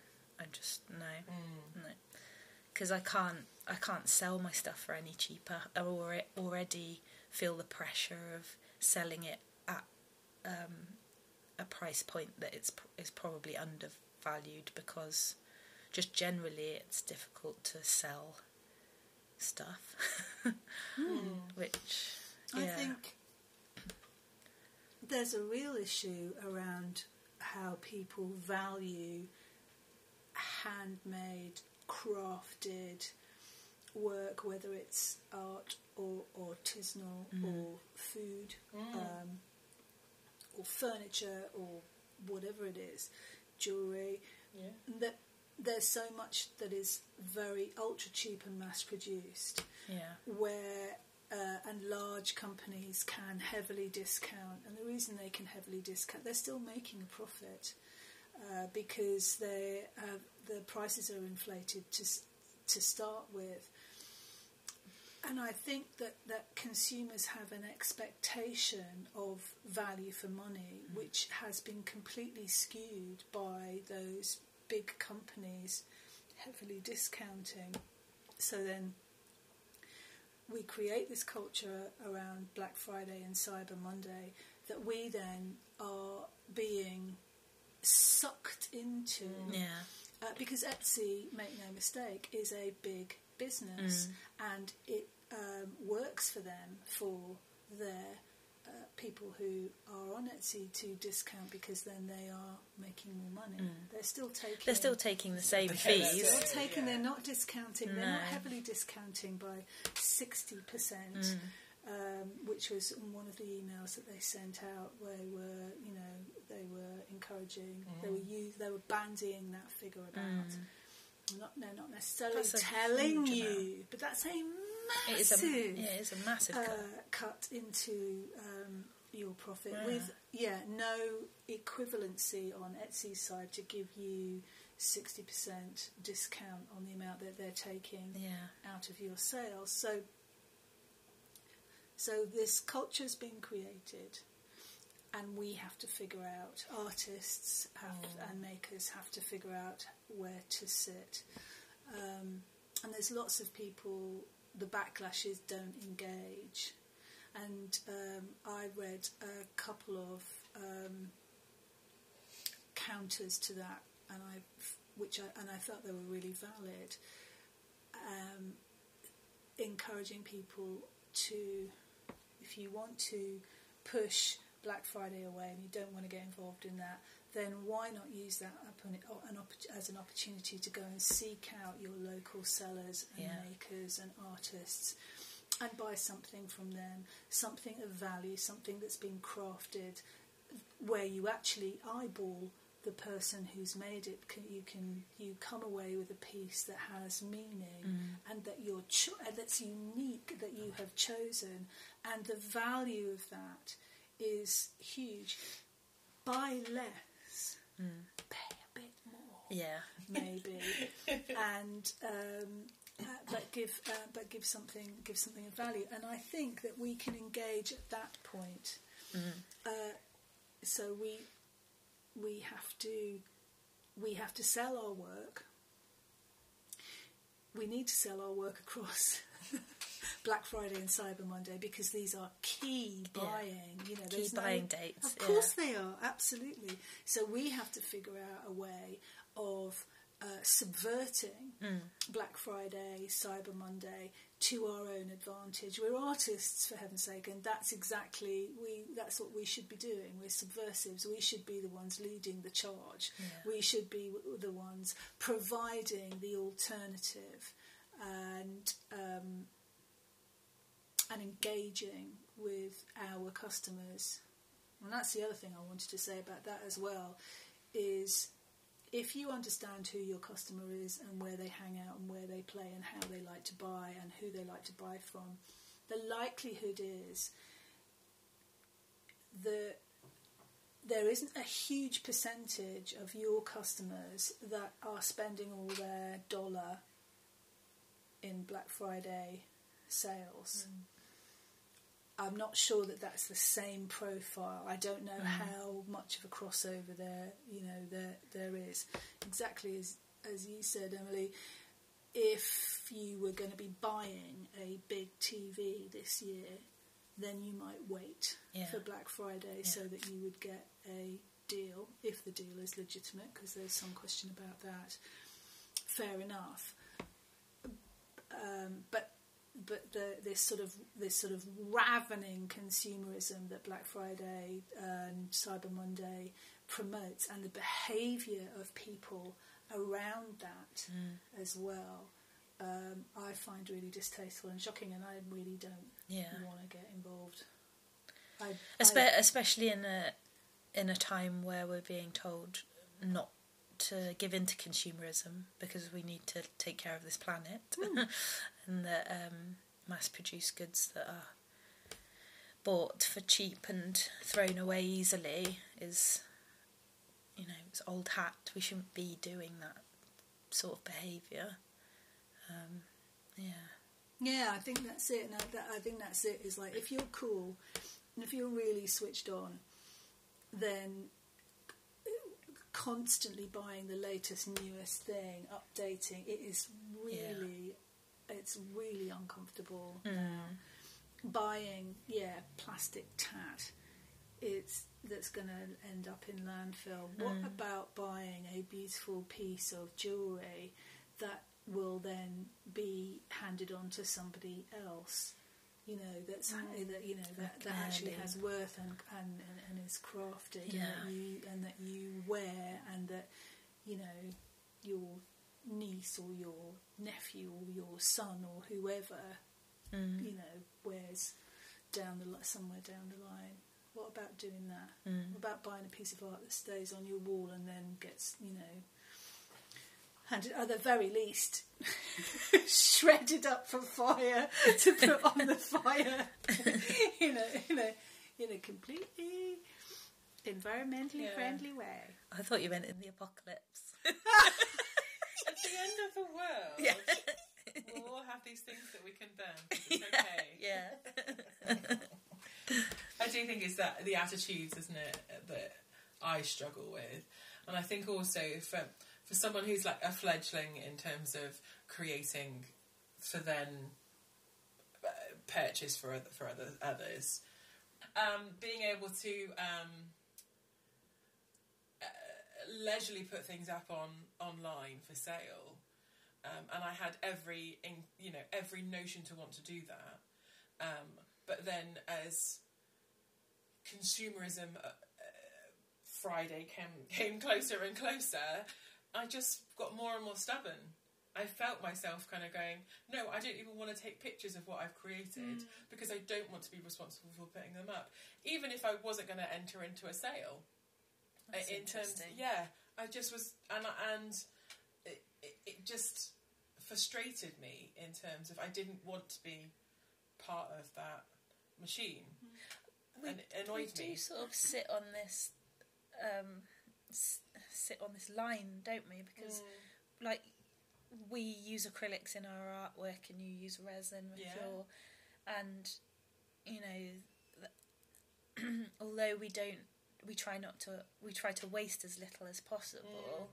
There are like I, it's definitely crossed my mind before. I'm like I'm trying to produce artwork, but also be very mindful of that Mm. of using the right sorts of materials and uh, not wasting, you know, materials. Mm. And there's definitely it's quite a difficult line to balance sometimes. Yeah, Um, and in terms of like, w- to a certain extent, my my stuff in particular, I sometimes think is quite frivolous. If you're going to buy it, it's like it's not something useful necessarily. It's a nice piece of art. So hmm. um, yeah, it's it's almost like treading that line. Hmm. We we have we have quite. Like I've got quite strong opinions about consumerism, and I'm quite minimalist. And to, I have to really love something to have it in hmm. my life and have it in my home. Um, and yet, I'm like asking people to buy my stuff, buy my stuff too. It's a strange like but what we're dichotomy. asking is what we're asking is people to say, do if you love Mm. this that I've created, then you can have it. Yeah, It obviously comes as a transaction, yeah, but it, you're asking, we're inviting people to be uh, passionate about what we've created, and Mm. That's if they true. like it, then that's fantastic. Um, and I guess that's the difference between us and huge brands that have high street sales Mm. or online boosts. And I guess that's where the frustration of of market sellers, um, you know, it's, It- not on the high street yeah. and, and Etsy and all it's the others seeing that are on it's there. seeing that sort of mindless buying. Yeah. when you're sat there going, but I've got I've got something that is meaningful, Mm, and I want you to buy that instead. I think, yeah, I think we are at the risk of, in some ways, overthinking it. Mm. For me, and you know, I'm a bit more hardline about some of this stuff.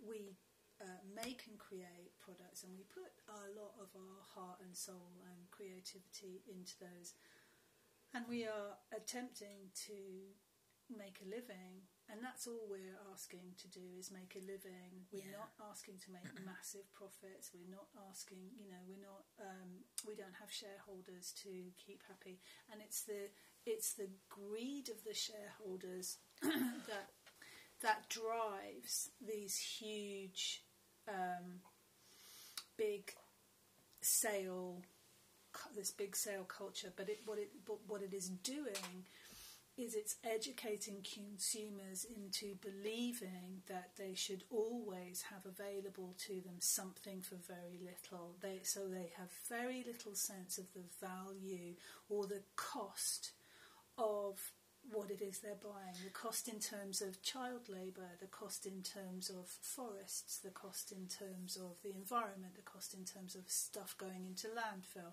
the cost in terms of, um, you know, and on and on it goes, pick an industry, any Yeah. industry. I suppose we're not really comparable in that sense. No, so I think, yeah, Mm. don't over, um, you know, analyse that. Yeah. Absolutely be mindful of not wasting things. Absolutely be mindful of recycling.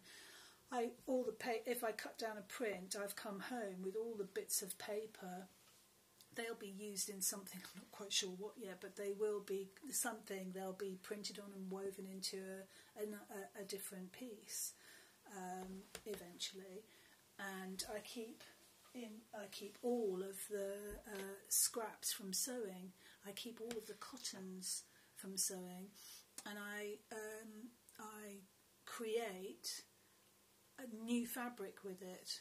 Um, it has to be, you know, sort of like a. There's a couple of things that you can do it to create new and interesting um, fabric with it. The point is, I don't chuck all of that out, and I, I'm I'm tr- I'm trying my best to re um, to to to make work and to and to limit the impact, the environmental impact that I'm, that I have. Uh, I'm a I'm a printer, and the fact of the matter is that's a very water heavy. Uh, but it amazes me. Um, there's small things that you can do by like not leaving the tap running while when you're cleaning something. it's really Yeah. simple. You use a sponge, boom, done. Don't need the water on, but people are people still do it. I see it happening in the studio all, all, all the time. There's lots of small ways that you can do that, but that's not the issue. We have to sell. Mm. We are selling in an environment where Black Friday and Cyber Monday happens. We find it, a lot of people find it incredibly counterproductive mm. and distasteful. And the thing that, from the political side of it, for me, is the training of consumers to behave in a way that is absolutely counter to all of the major drives that we have um, of the day, which is about protecting our environment and and, and and limiting um, the, limiting what we buy. And where artists then have a role is right.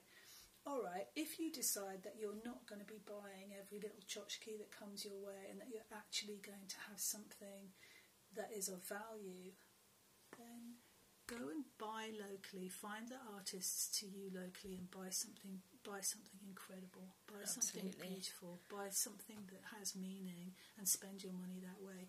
And that piece will stay with you, and it won't end up in a tip. Um, you know, and it. As you say, or else it'll, you know, go up in smoke when the apocalypse comes. And, uh, We'll make a raft. Ah, what would you make? No, let's not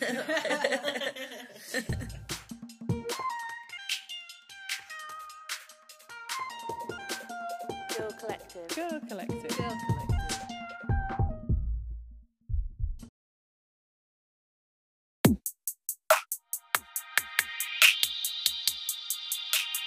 Girl Collective. Girl Collective. Girl Collective.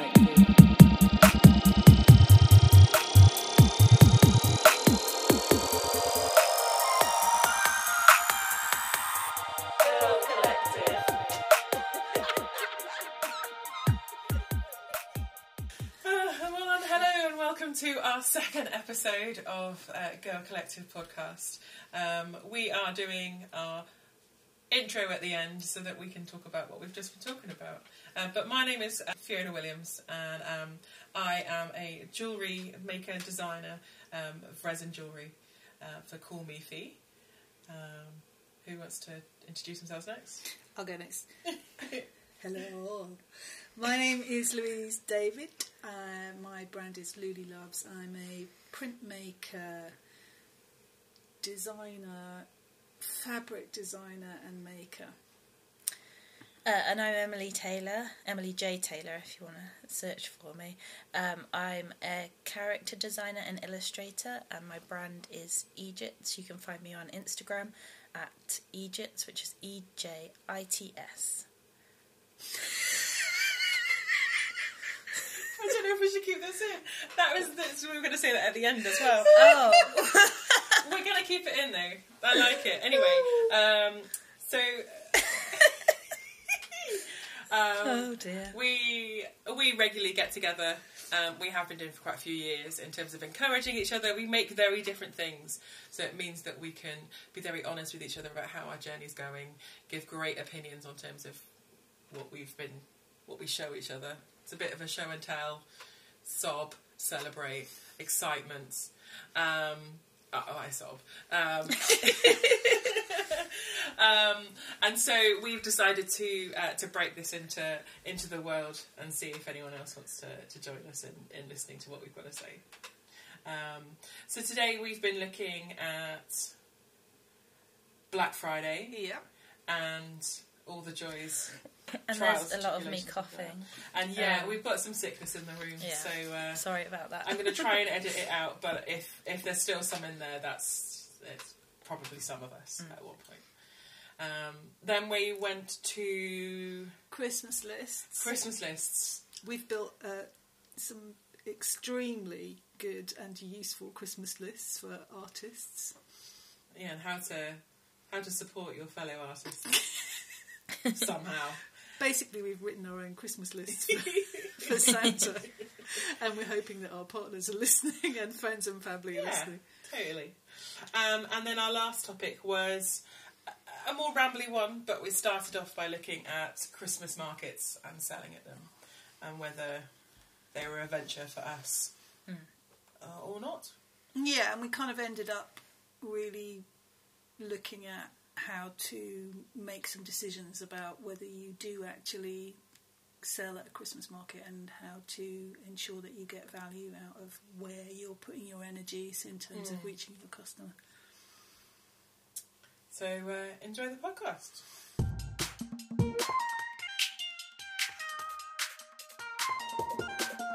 Girl Collective. Girl Collective. Girl Let's um, it's always that awkward thing, but there are many podcasts I listen to, they don't really know how to start. Um, so we can just get cracking. I yeah, we could. I really like that. Um, I can never remember what they're called. Is it the reluctant feminist? I want to call them reluctant feminists. guilty Guilty feminists, feminists. and they always do that. Um, I'm a feminist, but Yeah. thing. Yeah. I love that. And I was thinking about that, like I'm an artist, but I was just thinking there is no but with Yeah. with that because uh, being an artist gives you the excuse actually to do whatever you like. I'm an artist and. That's it. That's maybe that's what we do. I'm an artist, and my entire house is full of artist supplies.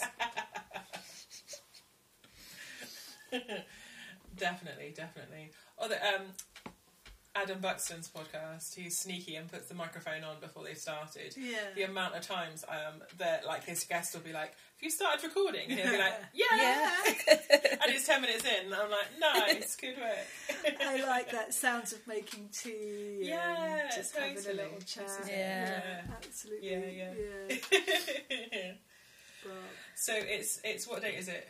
Early December. Um, we've just gone past um, the American tradition of uh, Thanksgiving and Black Friday, Black Friday. um, which I'm I'm pretty sure everybody knows what Black Friday is. The amount By of now. advertisement I have seen and heard.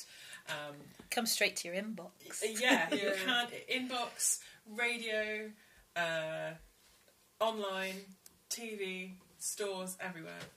So uh, if you don't know what Black Friday is, how I I, I amaze your skills. Yeah. It's true, and uh, year on year, it's it's expanded and expanded, hasn't it? So it used to be about electrical goods, and um, you know there were all those scenes outside Currys, um, which no longer exists anymore. Interestingly, um, Curry slash PC World. They Yeah, kind of and- merged it together to hope together. But yeah, but you know people Yeah, leaping yeah, over each other to get Yeah, to huge TVs that look ridiculous in their tiny little houses. um, and Yeah. So, what do you think about Black Friday in terms of your own small business? Because I think that there is a real uh, impact on small businesses, artist businesses, uh, makers, artisans. How do you feel about the this overwhelming crush of sale, sale, discount, sale? Yeah. uh, generally, I've tried to ignore it. and I've done that quite successfully, I think. Although this this year it started creeping into. Um, so I sell on, on Etsy, and it started creeping into Etsy going, join our sale, join our Black Friday sale, you know, sell some of your stuff at discount. And on Etsy, I don't know how people do that because they're a lot of them are already underselling themselves quite Yeah, totally. quite in a big way. So, um, yeah, I, d- I, I agree with a lot of what I see when people are talking about boycotting it in favour of shopping independent. Um, I'm not obviously if if there's something I want and it's in the sale, I will buy it. But personally, in terms of my own business, I I don't join in. I just no, no, because I can't I can't sell my stuff for any cheaper. I already feel the pressure of selling it at um, a price point that it's is probably undervalued because just generally it's difficult to sell stuff, hmm. which yeah. I think there's a real issue around how people value handmade, crafted work, whether it's art or artisanal mm. or food mm. um, or furniture or whatever it is, jewellery. Yeah. That there's so much that is very ultra cheap and mass produced yeah. where uh, and large companies can heavily discount, and the reason they can heavily discount, they're still making a profit uh, because they uh, the prices are inflated to to start with. And I think that, that consumers have an expectation of value for money, which has been completely skewed by those big companies heavily discounting.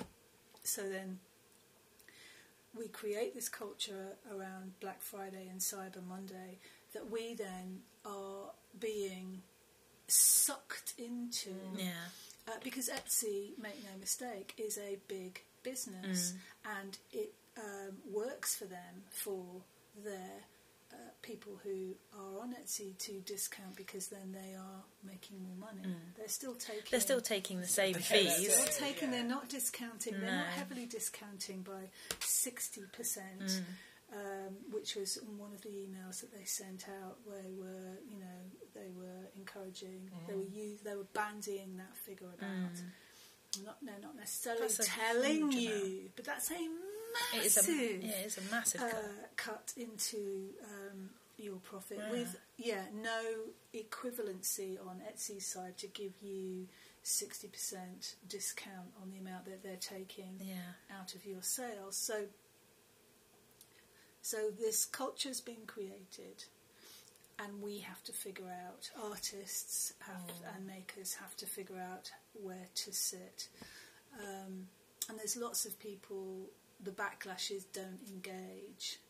And um, I read a couple of um, counters to that, and I, which I, and I thought they were really valid. Um, encouraging people to, if you want to push Black Friday away and you don't want to get involved in that, then why not use that upon- an opp- as an opportunity to go and seek out your local sellers and Yeah. makers and artists and buy something from them, something of value, something that's been crafted where you actually eyeball the person who's made it. Can, you can you come away with a piece that has meaning mm. and that you're cho- and that's unique that you have chosen, and the value of that is huge. Buy less, pay a bit more Yeah.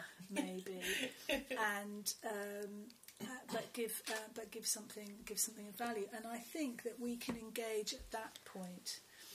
Uh, so we we have to we have to sell our work.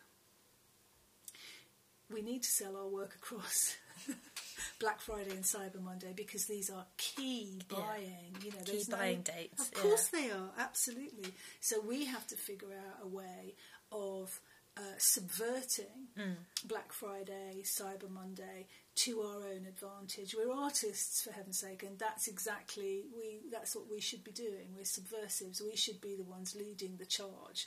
We should be the ones providing the alternative, and um, and engaging with our customers.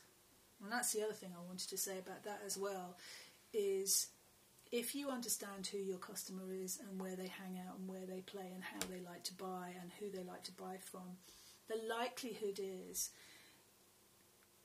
that there isn't a huge percentage of your customers that are spending all their dollar in Black Friday sales. Mm.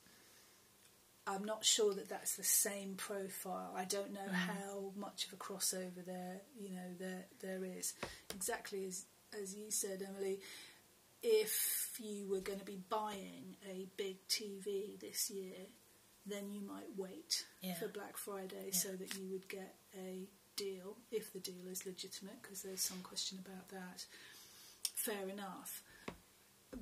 Um, but but the, this sort of this sort of ravening consumerism that Black Friday and Cyber Monday promotes, and the behaviour of people around that as well, um, I find really distasteful and shocking, and I really don't Yeah. want to get involved. I, Espe- I, especially in a in a time where we're being told not to give in to consumerism because we need to take care of this planet, and that um, mass-produced goods that are bought for cheap and thrown away easily is, you know, it's old hat. We shouldn't be doing that sort of behaviour. Um, yeah. Yeah, I think that's it. And I, that, I think that's it. Is like if you're cool, and if you're really switched on, then constantly buying the latest, newest thing, updating, it is really, it's really uncomfortable now. Buying, yeah, plastic tat. It's that's going to end up in landfill. What about buying a beautiful piece of jewellery that will then be handed on to somebody else? You know that's that you know that, that actually has worth and and, and, and is crafted and that you and that you wear and that you know your niece or your nephew or your son or whoever Mm. you know wears down the li- somewhere down the line. What about doing that? Mm. What about buying a piece of art that stays on your wall and then gets you know handed at the very least shredded up for fire to put on the fire in a in a in a completely environmentally Yeah. friendly way. I thought you meant in the apocalypse. At the end of the world, Yeah. we'll all have these things that we can burn. It's okay. yeah.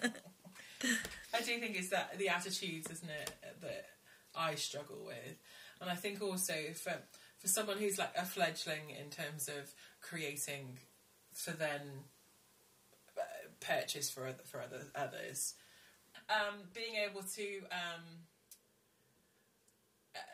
leisurely put things up on online for sale. Um, and I had every, in, you know, every notion to want to do that. Um, but then as consumerism uh, uh, Friday came came closer and closer, I just got more and more stubborn. I felt myself kind of going, no, I don't even want to take pictures of what I've created because I don't want to be responsible for putting them up, even if I wasn't going to enter into a sale. That's in terms, yeah, I just was, and and it, it, it just frustrated me in terms of I didn't want to be part of that machine, and it we annoyed do me. sort of sit on this, um, s- sit on this line, don't we? Because, Mm. like, we use acrylics in our artwork, and you use resin with Yeah. your, and you know, th- although we don't, we try not to, we try to waste as little as possible. There are like I, it's definitely crossed my mind before. I'm like I'm trying to produce artwork, but also be very mindful of that of using the right sorts of materials and uh, not wasting, you know, materials. And there's definitely it's quite a difficult line to balance sometimes. Yeah. Um, and in terms of like, w- to a certain extent, my my stuff in particular, I sometimes think is quite frivolous. If you're going to buy it, it's like it's not something useful necessarily. It's a nice piece of art. So, hmm. um, yeah, it's it's almost like treading that line. Hmm. We we have we have quite. Like I've got quite strong opinions about consumerism, and I'm quite minimalist. And to, I have to really love something to have it in hmm. my life and have it in my home. Um, and yet I'm like asking people to buy my stuff, buy my stuff too. It's a strange like But what dichotomy. we're asking is what we're asking is people to say, do if you love Mm. this that I've created, then you can have it. Yeah, It obviously comes as a transaction, yeah, but it, you're asking, we're inviting people to be uh, passionate about what Mm. we've created, and That's if they true. like it, then that's fantastic. Um, and I guess that's the difference between us and huge brands that have high street sales Mm. or online boosts. And I guess that's where the frustration of of market sellers, um, you know, it's, uh, It- not on the high street yeah. and, and Etsy and all it's the others that are on it's there. seeing that sort of mindless buying Yeah. when you're sat there going, but I've got I've got something that is meaningful, Mm, and I want you to buy that instead. I think, yeah, I think we are at the risk of, in some ways, overthinking it. Mm. For me, and you know, I'm a bit more hardline about some of this stuff. We uh, make and create products, and we put a lot of our heart and soul and creativity into those, and we are attempting to make a living. And that's all we're asking to do is make a living. We're Yeah. not asking to make massive profits. We're not asking, you know, we're not. Um, we don't have shareholders to keep happy. And it's the it's the greed of the shareholders that that drives these huge, um, big sale, this big sale culture. But it what it but what it is doing is it's educating consumers into believing that they should always have available to them something for very little. They, so they have very little sense of the value or the cost of what it is they're buying. The cost in terms of child labour, the cost in terms of forests, the cost in terms of the environment, the cost in terms of stuff going into landfill, the cost in terms of, um, you know, and on and on it goes. Pick an industry, any Yeah. industry. I suppose we're not really comparable in that sense. No. So I think, yeah, Mm. don't over, um, you know, analyse that. Yeah, Absolutely be mindful of not wasting things. Absolutely be mindful of recycling. I all the pa- if I cut down a print, I've come home with all the bits of paper. They'll be used in something. I'm not quite sure what yet, but they will be something. They'll be printed on and woven into a, a, a different piece um, eventually. And I keep in. I keep all of the uh, scraps from sewing. I keep all of the cottons from sewing, and I um, I create a new fabric with it. Um, it has to be, you know, sort of like a. There's a couple of things that you can do it to create new and interesting um, fabric with it. The point is, I don't chuck all of that out, and I, I'm I'm tr- I'm trying my best to re um,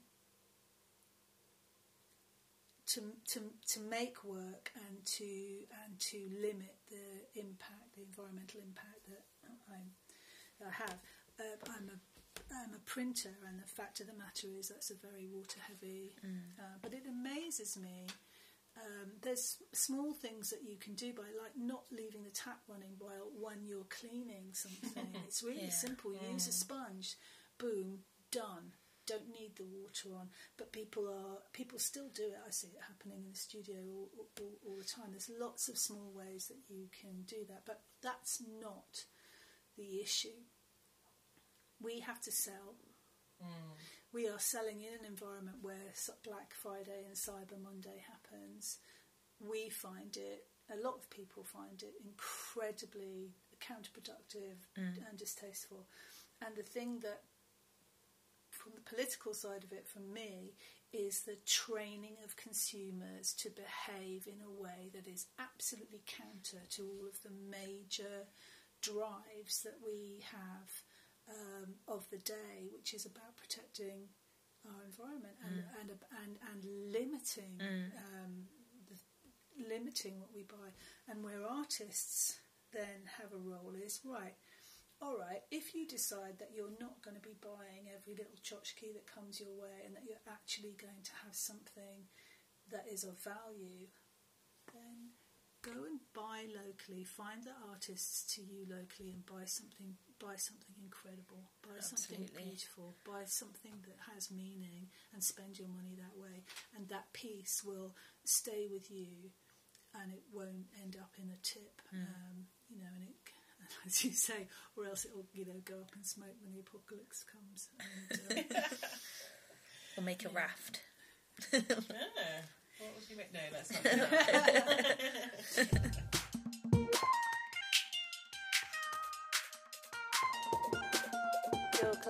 Girl Collective. Girl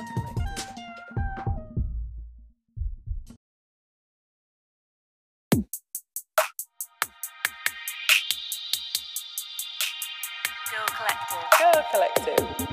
Girl Collective.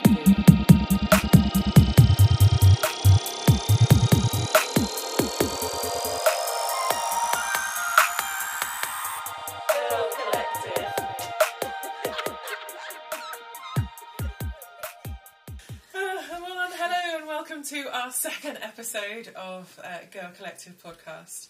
Um, we are doing our intro at the end so that we can talk about what we've just been talking about. Uh, but my name is uh, Fiona Williams, and um, I am a jewellery maker designer um, of resin jewellery uh, for Call Me Fee. Um, who wants to introduce themselves next? I'll go next. Hello. My name is Louise David. Uh, my brand is Luli Loves. I'm a printmaker, designer, fabric designer, and maker. Uh, and I'm Emily Taylor, Emily J. Taylor, if you want to search for me. Um, I'm a character designer and illustrator, and my brand is Ejits. You can find me on Instagram at Ejits, which is E J I T S. I don't know if we should keep this in. That was this, we were going to say that at the end as well. Oh, We're going to keep it in though. I like it. Anyway, um, so um, oh dear. we we regularly get together. Um, we have been doing for quite a few years in terms of encouraging each other. We make very different things, so it means that we can be very honest with each other about how our journey's going, give great opinions on terms of what we've been, what we show each other. It's a bit of a show and tell, sob, celebrate, excitement. Um, oh, I sob. Um, um, and so we've decided to uh, to break this into into the world and see if anyone else wants to, to join us in, in listening to what we've got to say. Um, so today we've been looking at Black Friday Yeah. and all the joys. And trials, there's a lot of me coughing. And yeah, Um, we've got some sickness in the room, Yeah. so uh, Sorry about that. I'm going to try and edit it out. But if if there's still some in there, that's it's probably some of us Mm. at one point. Um, then we went to Christmas lists. Christmas lists. We've built uh, some extremely good and useful Christmas lists for artists. Yeah, and how to how to support your fellow artists somehow. Basically, we've written our own Christmas lists for, for Santa. and we're hoping that our partners are listening and friends and family are Yeah, listening. totally. Um, and then our last topic was a- more rambly one, but we started off by looking at Christmas markets and selling at them, and whether they were a venture for us uh, or not. Yeah, and we kind of ended up really looking at how to make some decisions about whether you do actually sell at a Christmas market and how to ensure that you get value out of where you're putting your energies in terms of reaching your customer. So uh, enjoy the podcast.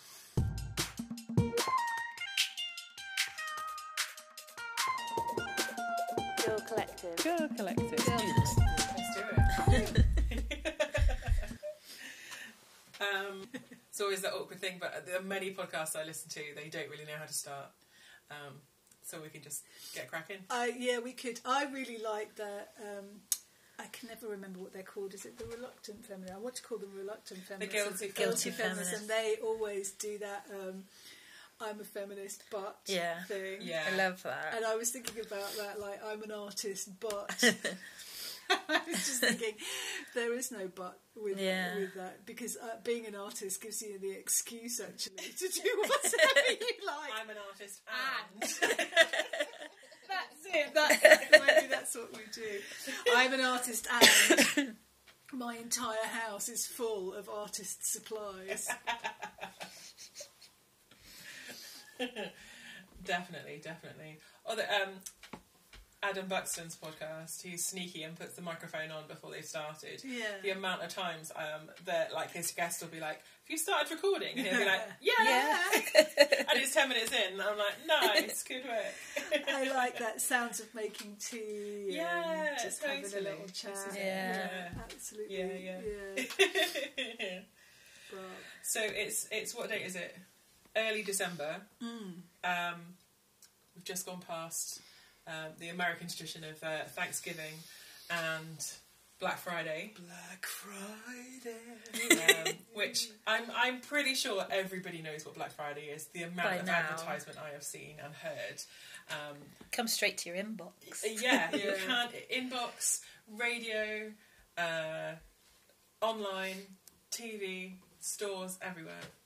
So uh, if you don't know what Black Friday is, how I I, I amaze your skills. Yeah.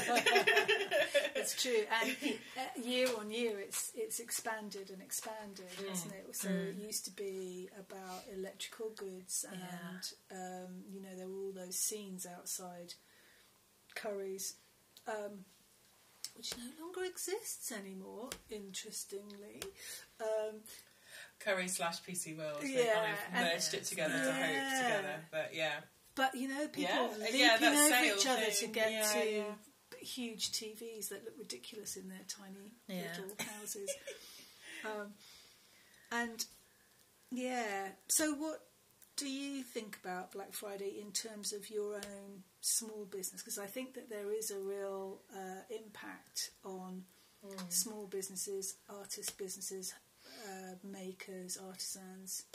How do you feel about the this overwhelming crush of sale, sale, discount, sale? Yeah. uh, generally, I've tried to ignore it. and I've done that quite successfully, I think. Although this this year it started creeping into. Um, so I sell on, on Etsy, and it started creeping into Etsy going, join our sale, join our Black Friday sale, you know, sell some of your stuff at discount. And on Etsy, I don't know how people do that because they're a lot of them are already underselling themselves quite yeah, totally. quite in a big way. So, um, yeah, I, d- I, I agree with a lot of what I see when people are talking about boycotting it in favour of shopping independent. Um, I'm not obviously if if there's something I want and it's in the sale, I will buy it. But personally, in terms of my own business, I I don't join in. I just no, no, because I can't I can't sell my stuff for any cheaper. I already feel the pressure of selling it at um, a price point that it's is probably undervalued because just generally it's difficult to sell stuff. Hmm. Which, yeah. I think there's a real issue around how people value handmade, crafted work, whether it's art or artisanal mm-hmm. or food mm. um, or furniture or whatever it is, jewellery. Yeah. That there's so much that is very ultra cheap and mass produced yeah. where uh, and large companies can heavily discount, and the reason they can heavily discount, they're still making a profit uh, because they uh, the prices are inflated to to start with. And I think that, that consumers have an expectation of value for money, which has been completely skewed by those big companies heavily discounting. So then we create this culture around Black Friday and Cyber Monday that we then are being sucked into. Yeah. Uh, because Etsy, make no mistake, is a big business and it um, works for them for their uh, people who are on Etsy to discount because then they are making more money. They're still taking. They're still taking the same Yeah, that's fees. They're taking. They're not discounting. They're not heavily discounting by sixty percent, um, which was in one of the emails that they sent out. Where they were, you know, they were encouraging. They were use, They were bandying that figure about.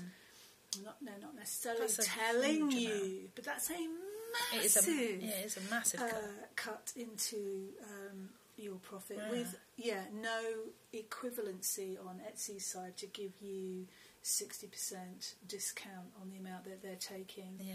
out of your sales. So so this culture's been created.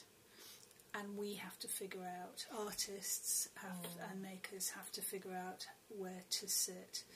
Um, and there's lots of people, the backlashes don't engage. And um, I read a couple of um, counters to that, and I, which I, and I thought they were really valid. Um, encouraging people to, if you want to push Black Friday away and you don't want to get involved in that, then why not use that upon- an opp- as an opportunity to go and seek out your local sellers and Yeah. makers and artists and buy something from them, something of value, something that's been crafted where you actually eyeball the person who's made it. Can, you can you come away with a piece that has meaning mm. and that you're cho- and that's unique that you have chosen, and the value of that is huge. Buy less, pay a bit more Yeah. maybe, and um, uh, but give uh, but give something give something of value. And I think that we can engage at that point. Uh, so we we have to we have to sell our work. We need to sell our work across Black Friday and Cyber Monday because these are key Yeah. buying. You know, Key there's no- buying dates, Of course they are, absolutely. So we have to figure out a way of uh, subverting Black Friday, Cyber Monday to our own advantage. We're artists, for heaven's sake, and that's exactly we. That's what we should be doing. We're subversives. We should be the ones leading the charge. We should be the ones providing the alternative, and um, and engaging with our customers. And that's the other thing I wanted to say about that as well is if you understand who your customer is and where they hang out and where they play and how they like to buy and who they like to buy from, the likelihood is that there isn't a huge percentage of your customers that are spending all their dollar in Black Friday sales. Mm. I'm not sure that that's the same profile. I don't know mm. how much of a crossover there, you know, there there is. Exactly as as you said, Emily. If you were going to be buying a big TV this year, then you might wait Yeah. for Black Friday so that you would get a deal, if the deal is legitimate, because there's some question about that. Fair enough. Um, but but the, this sort of this sort of ravening consumerism that Black Friday and Cyber Monday promotes, and the behaviour of people around that as well, um, I find really distasteful and shocking, and I really don't Yeah. want to get involved. I, Espe- I, especially in a in a time where we're being told not to give in to consumerism because we need to take care of this planet, and that um, mass-produced goods that are bought for cheap and thrown away easily is, you know, it's old hat. We shouldn't be doing that sort of behaviour. Um, yeah. Yeah, I think that's it. And I, that, I think that's it. Is like if you're cool, and if you're really switched on, then constantly buying the latest, newest thing, updating it is really, it's really uncomfortable now. Buying, yeah, plastic tat. It's that's going to end up in landfill. What mm. about buying a beautiful piece of jewellery that will then be handed on to somebody else? You know that's that you know that, that actually has worth and and, and, and is crafted and Yeah. that you and that you wear and that you know your niece or your nephew or your son or whoever Mm. you know wears down the somewhere down the line. What about doing that? Mm. What about buying a piece of art that stays on your wall and then gets you know handed at the very least shredded up for fire to put on the fire in a in a in a completely environmentally Yeah. friendly way. I thought you meant in the apocalypse. At the end of the world, Yeah. we'll all have these things that we can burn. It's okay. yeah. I do think it's that the attitudes, isn't it, that I struggle with, and I think also for for someone who's like a fledgling in terms of creating for then uh, purchase for other, for other others, um, being able to um, uh, leisurely put things up on online for sale. Um, and I had every, in, you know, every notion to want to do that. Um, but then as consumerism uh, uh, Friday came came closer and closer, I just got more and more stubborn. I felt myself kind of going, no, I don't even want to take pictures of what I've created because I don't want to be responsible for putting them up, even if I wasn't going to enter into a sale.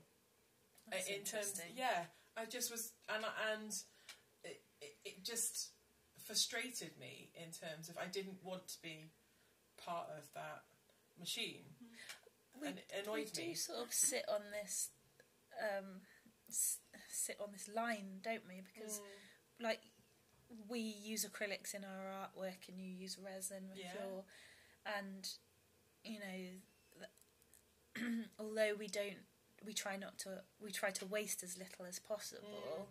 There are, like I, it's definitely crossed my mind before. I'm like I'm trying to produce artwork, but also be very mindful of that Mm. Of using the right sorts of materials and uh, not wasting, you know, materials. And there's definitely it's quite a difficult line to balance sometimes. Yeah, Um, and in terms of like, w- to a certain extent, my my stuff in particular, I sometimes think is quite frivolous. If you're going to buy it, it's like it's not something useful necessarily. It's a nice piece of art. So um, yeah, it's it's almost like treading that line.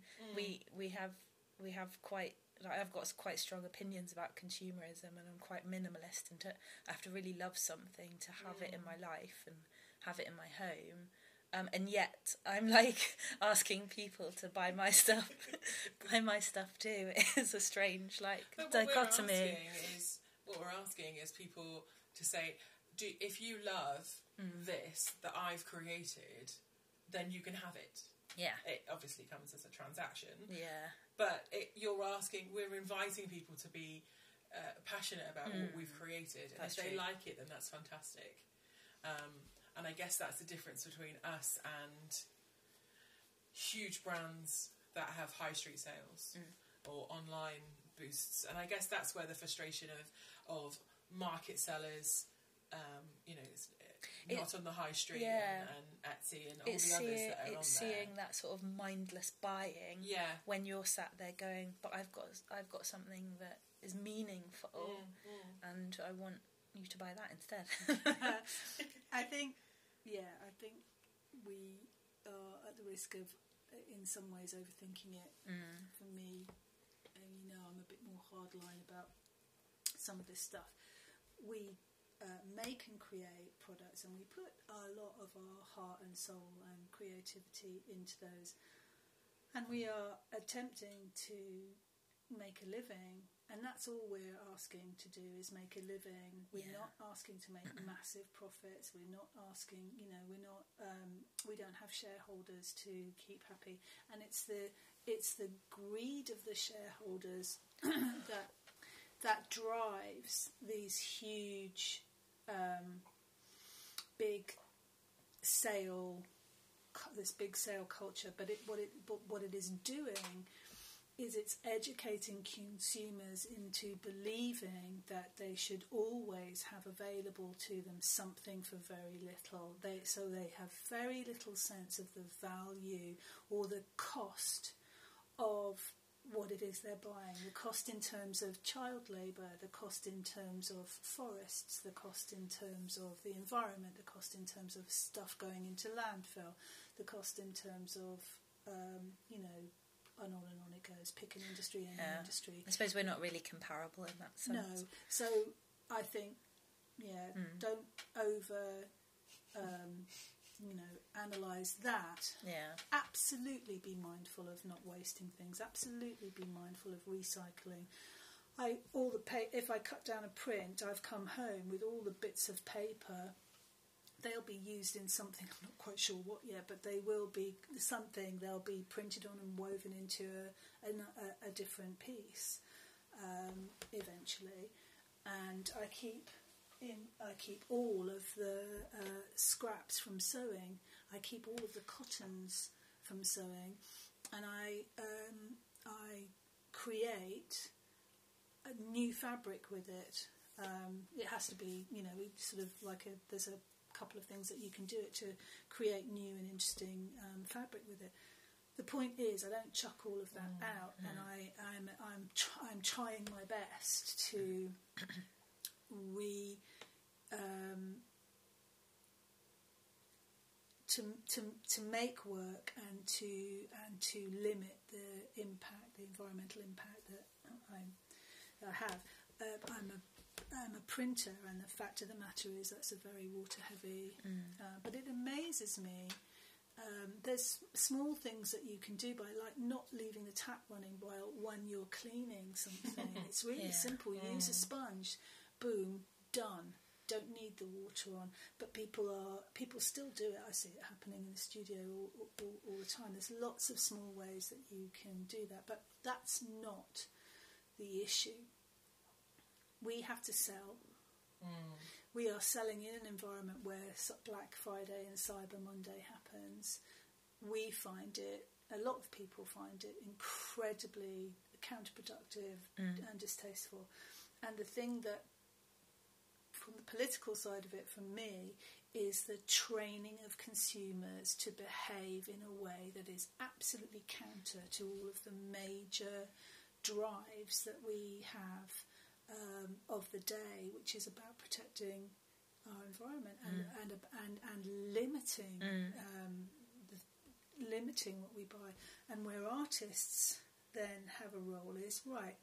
All right, if you decide that you're not going to be buying every little tchotchke that comes your way and that you're actually going to have something that is of value, then go and buy locally. Find the artists to you locally and buy something. Buy something incredible. Buy something beautiful. Buy something that has meaning, and spend your money that way. And that piece will stay with you, and it won't end up in a tip. Um, you know, and it. As you say, or else it'll, you know, go up in smoke when the apocalypse comes. And, um, We'll make a raft. Yeah. What would you make? No, let's not. That.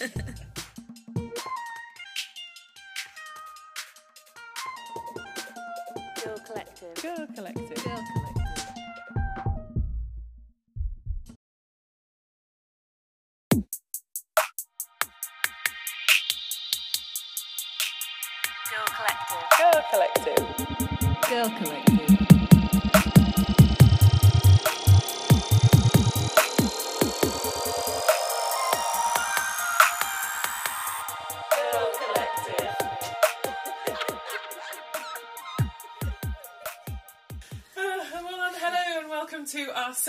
Episode of uh, Girl Collective podcast. Um, we are doing our intro at the end so that we can talk about what we've just been talking about. Uh, but my name is uh, Fiona Williams, and um, I am a jewellery maker designer um, of resin jewellery uh, for Call Me Fee. Um, who wants to introduce themselves next? I'll go next. Hello. My name is Louise David. Uh, my brand is Luli Loves. I'm a printmaker, designer, fabric designer, and maker. Uh, and I'm Emily Taylor, Emily J. Taylor, if you want to search for me. Um, I'm a character designer and illustrator, and my brand is Ejits. You can find me on Instagram at Ejits, which is E J I T S. I don't know if we should keep this in. That was this, we were going to say that at the end as well. Oh, We're going to keep it in though. I like it. Anyway, um, so um, oh dear. we we regularly get together. Um, we have been doing for quite a few years in terms of encouraging each other. We make very different things, so it means that we can be very honest with each other about how our journey's going, give great opinions on terms of what we've been, what we show each other. It's a bit of a show and tell, sob, celebrate, excitement. Um, oh, I sob. Um, um, and so we've decided to uh, to break this into into the world and see if anyone else wants to, to join us in, in listening to what we've got to say. Um, so today we've been looking at Black Friday Yeah. and all the joys. And there's a lot of me coughing. And yeah, Um, we've got some sickness in the room, Yeah. so uh, Sorry about that. I'm going to try and edit it out. But if if there's still some in there, that's it's probably some of us Mm. at one point. Um, then we went to Christmas lists. Christmas lists. We've built uh, some extremely good and useful Christmas lists for artists. Yeah, and how to how to support your fellow artists somehow. Basically, we've written our own Christmas list for, for Santa, and we're hoping that our partners are listening and friends and family are Yeah, listening. totally.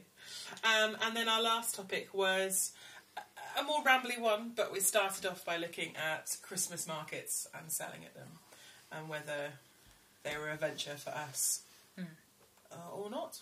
Yeah, and we kind of ended up really looking at how to make some decisions about whether you do actually sell at a Christmas market and how to ensure that you get value out of where you're putting your energies in terms of reaching your customer.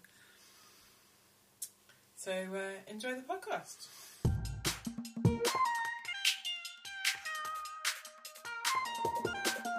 Girl Collective. Girl Collective. Let's do um, it's always that awkward thing, but there are many podcasts I listen to, they don't really know how to start. Um, so we can just get cracking. I yeah, we could. I really like that. Um, I can never remember what they're called. Is it the reluctant feminist? I want to call them reluctant feminists. guilty Guilty feminists, feminists. and they always do that. Um, I'm a feminist, but Yeah. thing. Yeah. I love that. And I was thinking about that, like I'm an artist, but I was just thinking there is no but with Yeah. with that because uh, being an artist gives you the excuse actually to do whatever you like. I'm an artist and. That's it. That's maybe that's what we do. I'm an artist, and my entire house is full of artist supplies. definitely, definitely. Although, um, Adam Buxton's podcast, he's sneaky and puts the microphone on before they've started. Yeah. The amount of times um, that like his guest will be like, "Have you started recording?" And he'll be like, "Yeah,", Yeah. and it's ten minutes in, and I'm like, "Nice, good work." I like that sounds of making tea Yeah, and just having a little chat. This is Yeah. absolutely. Yeah, yeah. yeah. So it's it's what date is it? Early December. mm, Um, we've just gone past um, the American tradition of uh, Thanksgiving and Black Friday, Black Friday. um, which I'm I'm pretty sure everybody knows what Black Friday is. The amount By of now. advertisement I have seen and heard. Um, Come straight to your inbox. yeah, you can inbox, radio, uh, online, TV, stores everywhere. So uh, if you don't know what Black Friday is, how I I, I amaze your skills. Yeah. It's true, and uh, year on year, it's it's expanded and expanded, hasn't it? So it used to be about electrical goods, and um, you know there were all those scenes outside Currys, um, which no longer exists anymore. Interestingly, um, Curry slash PC World. They Yeah, kind of merged it together to hope together. But yeah. But you know people Yeah, leaping yeah, over each other to get Yeah, to huge TVs that look ridiculous in their tiny little houses. um, and yeah, so what do you think about Black Friday in terms of your own small business? Because I think that there is a real uh, impact on small businesses, artist businesses, uh, makers, artisans. How do you feel about the this overwhelming crush of sale, sale, discount, sale? Yeah. uh, generally, I've tried to ignore it. and I've done that quite successfully, I think. Although this this year it started creeping into. Um, so I sell on, on Etsy, and it started creeping into Etsy going, join our sale, join our Black Friday sale, you know, sell some of your stuff at discount. And on Etsy, I don't know how people do that because they're a lot of them already underselling themselves quite Yeah, totally. quite in a big way. So, um, yeah, I, d- I, I agree with a lot of what I see when people are talking about boycotting it in favour of shopping independent. Um, I'm not obviously if if there's something I want and it's in the sale, I will buy it. But personally, in terms of my own business, I I don't join in. I'm just no, no, because I can't I can't sell my stuff for any cheaper. I already feel the pressure of selling it at um, a price point that it's is probably undervalued because just generally it's difficult to sell stuff, hmm. which yeah. I think there's a real issue around how people value handmade, crafted work, whether it's art or artisanal mm-hmm. or food mm. um, or furniture or whatever it is, jewellery. Yeah. That there's so much that is very ultra cheap and mass produced yeah. where uh, and large companies can heavily discount, and the reason they can heavily discount, they're still making a profit uh, because they have, the prices are inflated to to start with. And I think that, that consumers have an expectation of value for money, which has been completely skewed by those big companies heavily discounting. So then we create this culture around Black Friday and Cyber Monday that we then are being sucked into. Yeah. Uh, because Etsy, make no mistake, is a big business and it um, works for them for their uh, people who are on Etsy to discount because then they are making more money. They're still taking. They're still taking the same Okay, fees. They're still taking. Yeah. They're not discounting. They're not heavily discounting by sixty percent. um, which was in one of the emails that they sent out, where they were, you know, they were encouraging, they were use, they were bandying that figure about. Not, no, not necessarily That's telling you, amount. but that's a It is a, yeah, it is a massive uh, cut. cut into um, your profit Yeah. with yeah no equivalency on Etsy's side to give you sixty percent discount on the amount that they're taking Yeah. out of your sales. So so this culture's been created. And we have to figure out, artists have, and makers have to figure out where to sit. Um, and there's lots of people, the backlashes don't engage. And um, I read a couple of um, counters to that, and I, which I, and I thought they were really valid. Um, encouraging people to, if you want to push Black Friday away and you don't want to get involved in that, then why not use that upon- an opp- as an opportunity to go and seek out your local sellers and Yeah. makers and artists and buy something from them, something of value, something that's been crafted where you actually eyeball the person who's made it. Can, you can you come away with a piece that has meaning mm. and that you're cho- and that's unique that you have chosen, and the value of that is huge. Buy less, pay a bit more Yeah. maybe, and um, uh, but give uh, but give something give something of value. And I think that we can engage at that point. Uh, so we we have to we have to sell our work.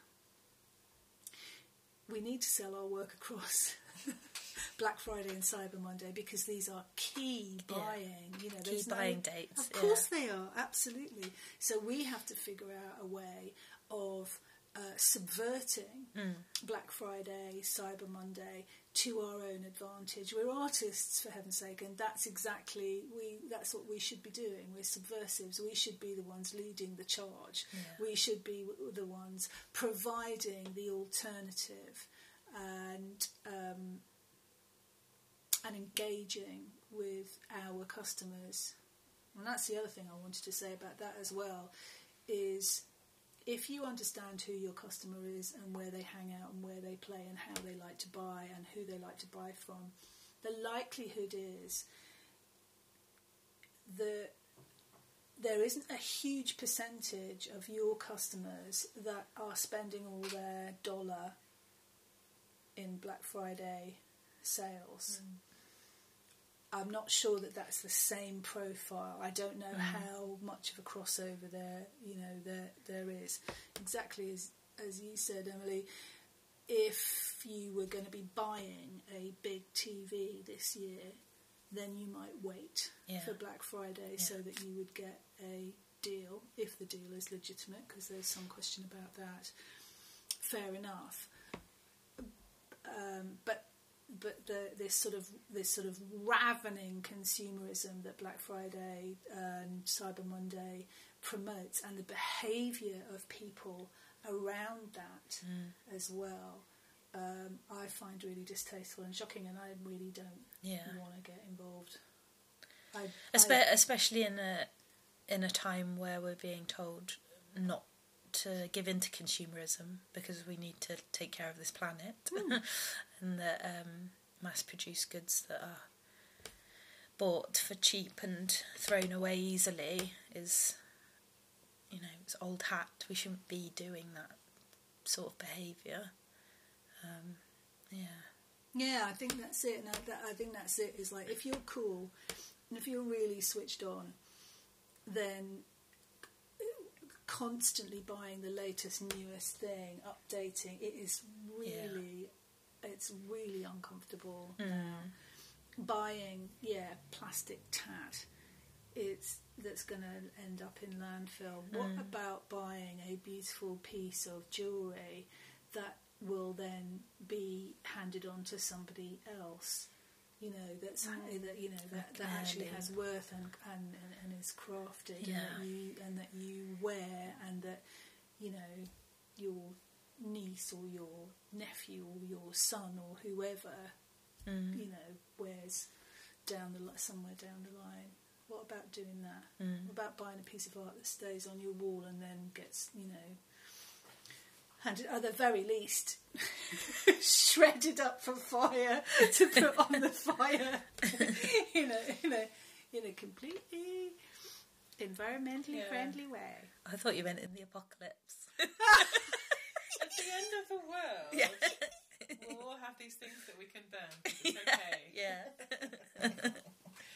I do think it's that the attitudes, isn't it, that I struggle with, and I think also for for someone who's like a fledgling in terms of creating for then uh, purchase for other, for other others, um, being able to um, uh, leisurely put things up on online for sale. Um, and I had every, in, you know, every notion to want to do that. Um, but then as consumerism uh, uh, Friday came came closer and closer, I just got more and more stubborn. I felt myself kind of going, no, I don't even want to take pictures of what I've created because I don't want to be responsible for putting them up, even if I wasn't going to enter into a sale. Uh, That's in terms, interesting. yeah, I just was, and and it, it, it just frustrated me in terms of I didn't want to be part of that machine, We- and it we do me. sort of sit on this, um, s- sit on this line, don't we? Because Mm. like we use acrylics in our artwork, and you use resin with Yeah. your, and you know, although we don't, we try not to, we try to waste as little as possible. There is like I, it's definitely crossed my mind before. I'm like I'm trying to produce artwork, but also be very mindful of that Mm. Of using the right sorts of materials and uh, not wasting, you know, materials. And there's definitely it's quite a difficult line to balance sometimes. Yeah, Um, and in terms of like, w- to a certain extent, my my stuff in particular, I sometimes think is quite frivolous. If you're going to buy it, it's like it's not something useful necessarily. It's a nice piece of art. So um, yeah, it's it's almost like treading that line.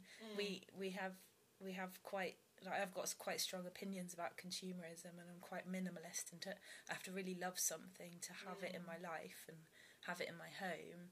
Um, and yet I'm like asking people to buy my stuff, buy my stuff too. It's a strange like but what we're dichotomy. asking is what we're asking is people to say, do if you love Mm. this that I've created, then you can have it.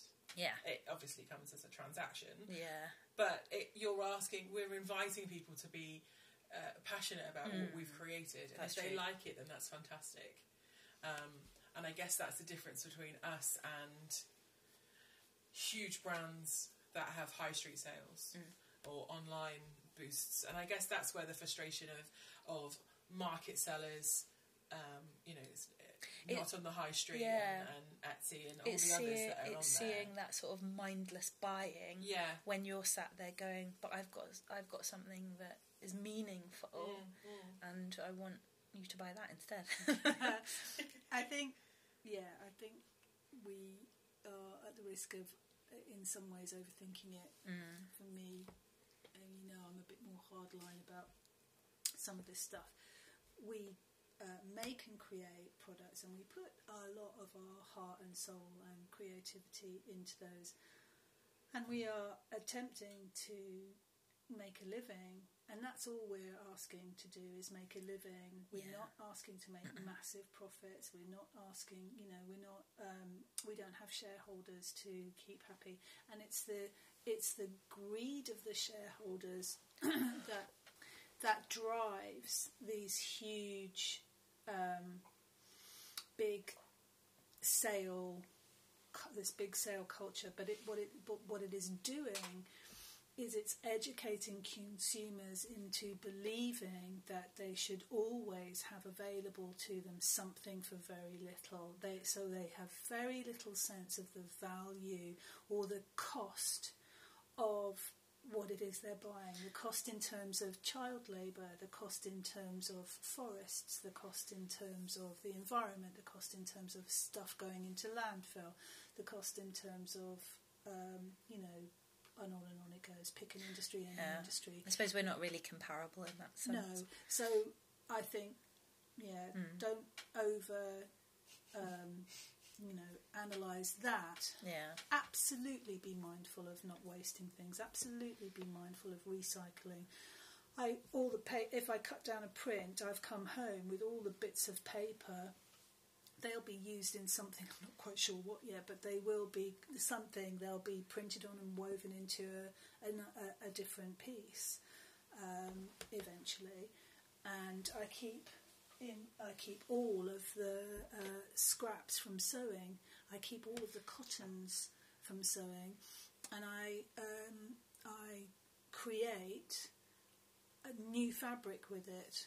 Um, it has to be, you know, sort of like a. There's a couple of things that you can do it to create new and interesting um, fabric with it. The point is, I don't chuck all of that out, and I, I'm I'm tr- I'm trying my best to re um, to to to make work and to and to limit the impact, the environmental impact that I have. Uh, I'm a I'm a printer, and the fact of the matter is that's a very water heavy. Uh, but it amazes me. Um, there's small things that you can do by like not leaving the tap running while when you're cleaning something. it's really Yeah. simple. Use a sponge, boom, done. Don't need the water on, but people are people still do it. I see it happening in the studio all, all, all the time. There's lots of small ways that you can do that, but that's not the issue. We have to sell. Hmm. We are selling in an environment where Black Friday and Cyber Monday happens. We find it, a lot of people find it incredibly counterproductive hmm. and distasteful. And the thing that, from the political side of it, for me, is the training of consumers to behave in a way that is absolutely counter to all of the major drives that we have um, of the day, which is about protecting our environment and and, and and limiting um, the, limiting what we buy. And where artists then have a role is right. All right, if you decide that you're not going to be buying every little tchotchke that comes your way and that you're actually going to have something that is of value, then go and buy locally. Find the artists to you locally and buy something. Buy something incredible. Buy something beautiful. Buy something that has meaning, and spend your money that way. And that piece will stay with you, and it won't end up in a tip. Um, you know, and it. As you say, or else it'll, you know, go up in smoke when the apocalypse comes. And, um, We'll make a raft. Ah, what would you make? No, that's not. that.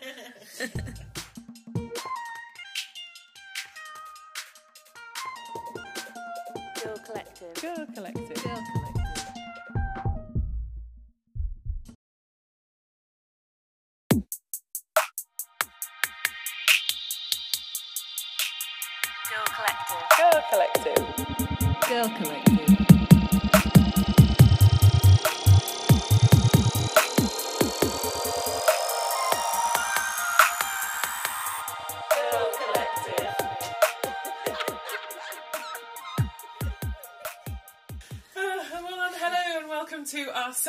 Episode of uh, Girl Collective podcast. Um, we are doing our intro at the end so that we can talk about what we've just been talking about. Uh, but my name is uh, Fiona Williams, and um, I am a jewellery maker designer um, of resin jewellery uh, for Call Me Fee. Um, who wants to introduce themselves next? I'll go next. Hello. My name is Louise David. Uh, my brand is Luli Loves. I'm a printmaker, designer, fabric designer, and maker. Uh, and I'm Emily Taylor, Emily J. Taylor, if you want to search for me. Um, I'm a character designer and illustrator, and my brand is Ejits. You can find me on Instagram at Ejits, which is E J I T S. I don't know if we should keep this in. That was this, we were going to say that at the end as well. Oh, we're going to keep it in though. I like it. Anyway, um, so um, oh dear. we we regularly get together. Um, we have been doing for quite a few years in terms of encouraging each other. We make very different things, so it means that we can be very honest with each other about how our journey's going, give great opinions on terms of what we've been, what we show each other. It's a bit of a show and tell, sob, celebrate, excitement. Um, oh, I sob. Um, um, and so we've decided to uh, to break this into into the world and see if anyone else wants to, to join us in, in listening to what we've got to say. Um, so today we've been looking at Black Friday Yeah. and all the joys. And trials, there's a lot of me coughing. And yeah, Um, we've got some sickness in the room, Yeah. so uh, Sorry about that. I'm going to try and edit it out. But if if there's still some in there, that's it's probably some of us Mm. at one point. Um, then we went to Christmas lists. Christmas lists. We've built uh, some extremely good and useful Christmas lists for artists. Yeah, and how to how to support your fellow artists somehow. Basically, we've written our own Christmas list for, for Santa, and we're hoping that our partners are listening and friends and family are Yeah, listening. totally. Um, and then our last topic was a- more rambly one, but we started off by looking at Christmas markets and selling at them, and whether they were a venture for us uh, or not.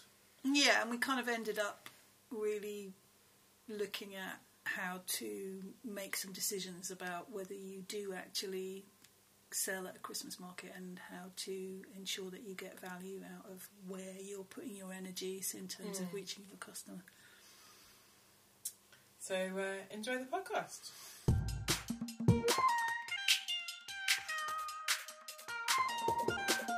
Girl Collective. Girl Collective. Yeah. Let's um, it's always that awkward thing, but there are many podcasts I listen to, they don't really know how to start. Um, so we can just get cracking. I yeah, we could. I really like that. Um, I can never remember what they're called. Is it the reluctant feminist? I want to call them reluctant feminists. guilty Guilty feminists, feminists. and they always do that. Um, I'm a feminist, but Yeah. thing. Yeah. I love that. And I was thinking about that, like I'm an artist, but I was just thinking there is no but with Yeah. with that because uh, being an artist gives you the excuse actually to do whatever you like. I'm an artist And. and.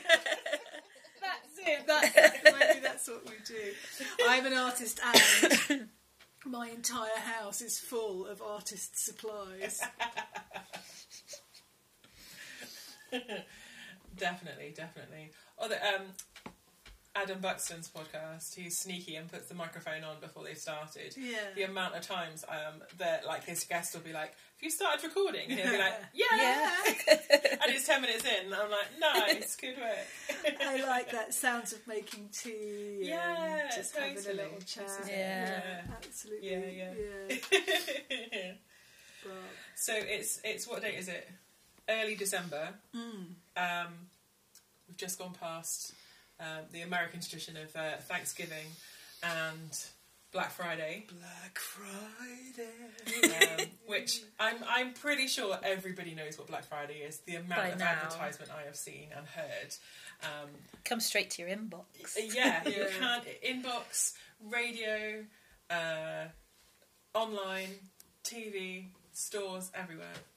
So uh, if you don't know what Black Friday is, how I I, I amaze your skills. Yeah.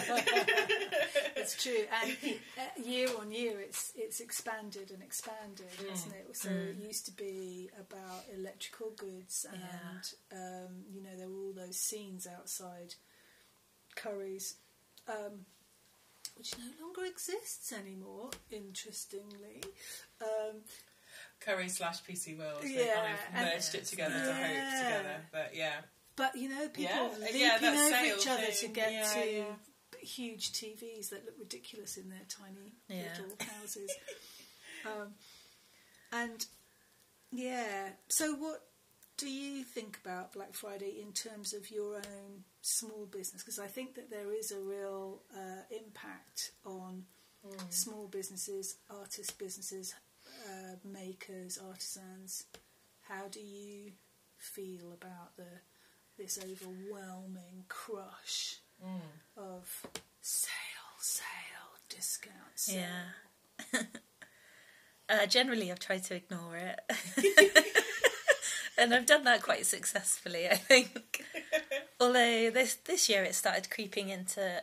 Um, so I sell on, on Etsy, and it started creeping into Etsy going, join our sale, join our Black Friday sale, you know, sell some of your stuff at discount. And on Etsy, I don't know how people do that because they're a lot of them already underselling themselves quite Yeah, totally. quite in a big way. So, um, yeah, I, d- I, I agree with a lot of what I see when people are talking about boycotting it in favour of shopping independent. Um, I'm not obviously if if there's something I want and it's in the sale, I will buy it. But personally, in terms of my own business, I I don't join in.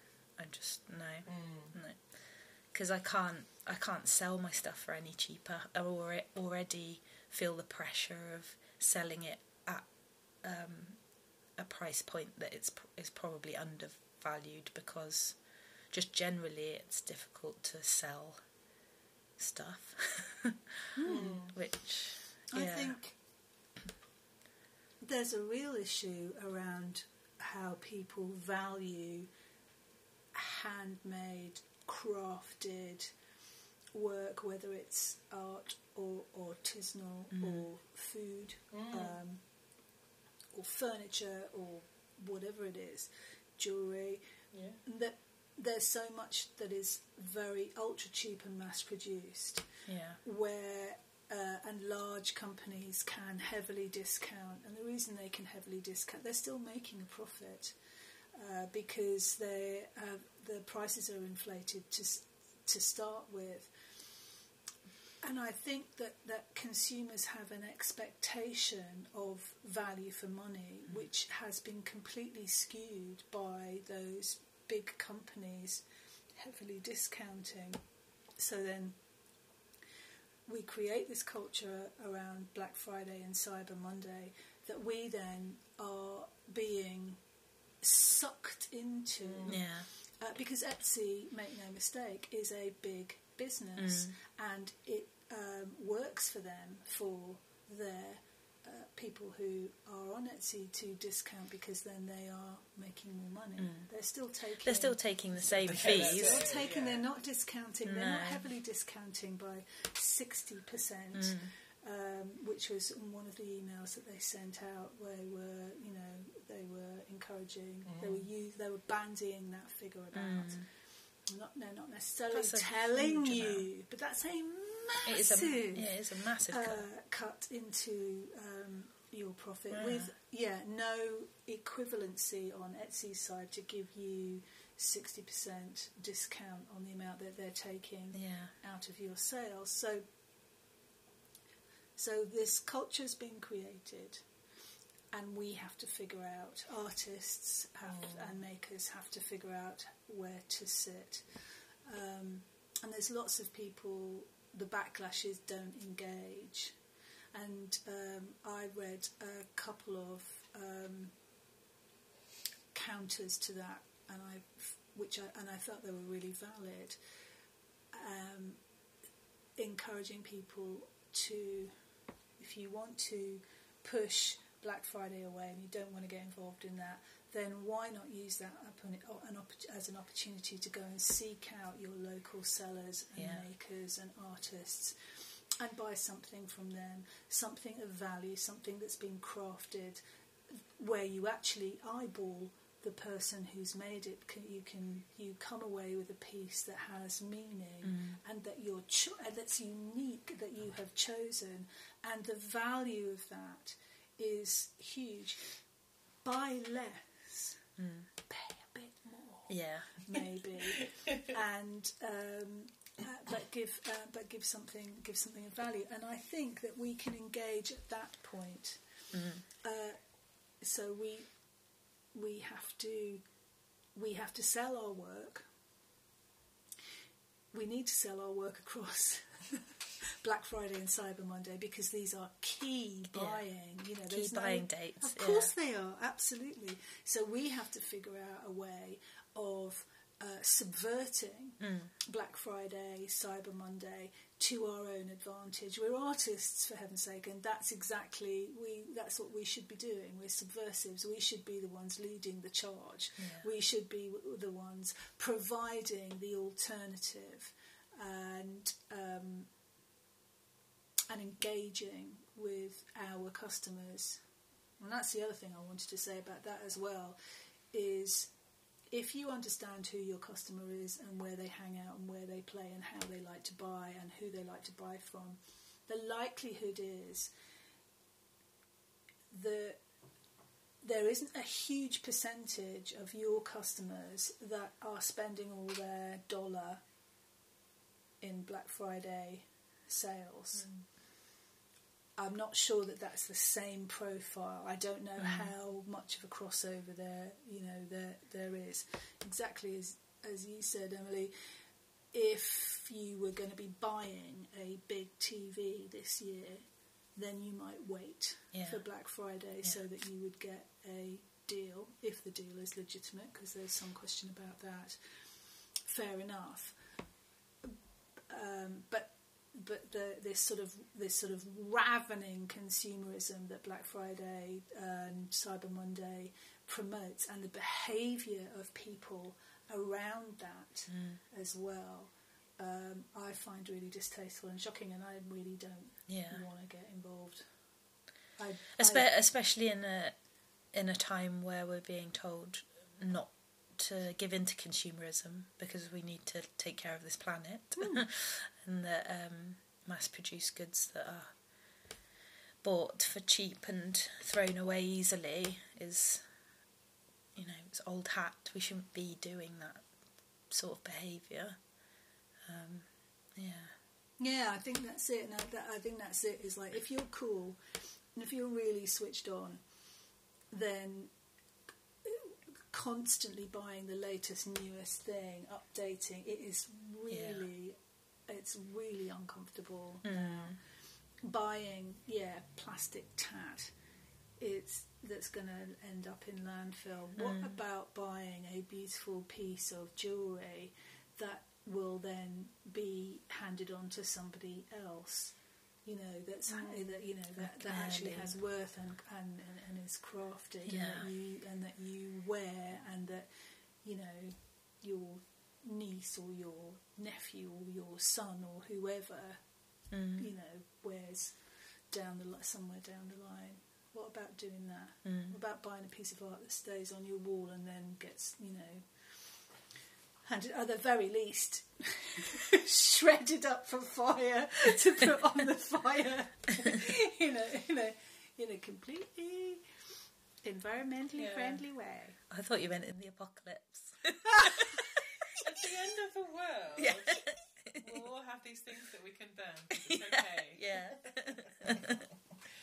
I do think it's that the attitudes, isn't it, that I struggle with, and I think also for for someone who's like a fledgling in terms of creating for then uh, purchase for other, for other others, um, being able to um,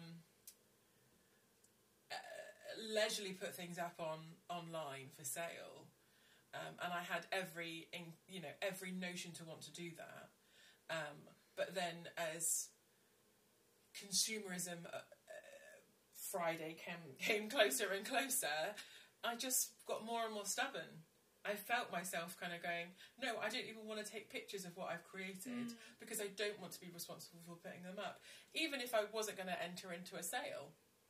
That's in terms, interesting. yeah, I just was, and and it, it, it just frustrated me in terms of I didn't want to be part of that machine.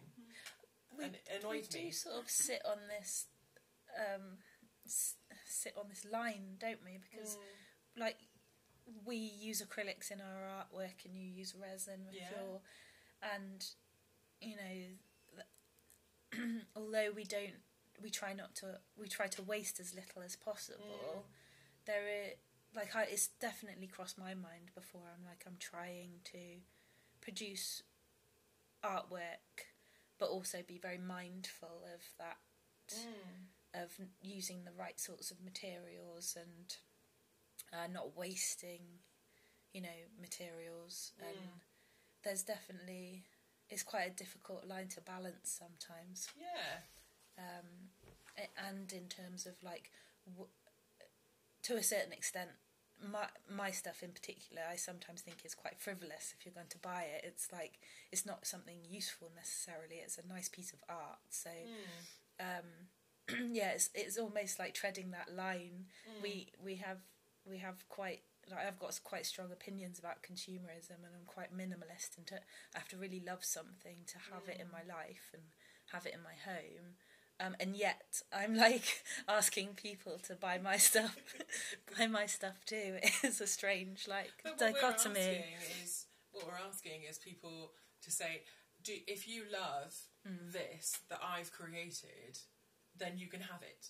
Yeah, It obviously comes as a transaction, yeah, but it, you're asking, we're inviting people to be uh, passionate about what Mm. we've created, and That's if they true. like it, then that's fantastic. Um, and I guess that's the difference between us and huge brands that have high street sales Mm. or online boosts. And I guess that's where the frustration of of market sellers, um, you know, it's, uh, It- not on the high street yeah. and, and Etsy and all it's the others that are on it's there. seeing that sort of mindless buying. Yeah. when you're sat there going, but I've got I've got something that is meaningful, Mm, mm. and I want you to buy that instead. I think, yeah, I think we are at the risk of, in some ways, overthinking it. mm. For me, and you know, I'm a bit more hardline about some of this stuff.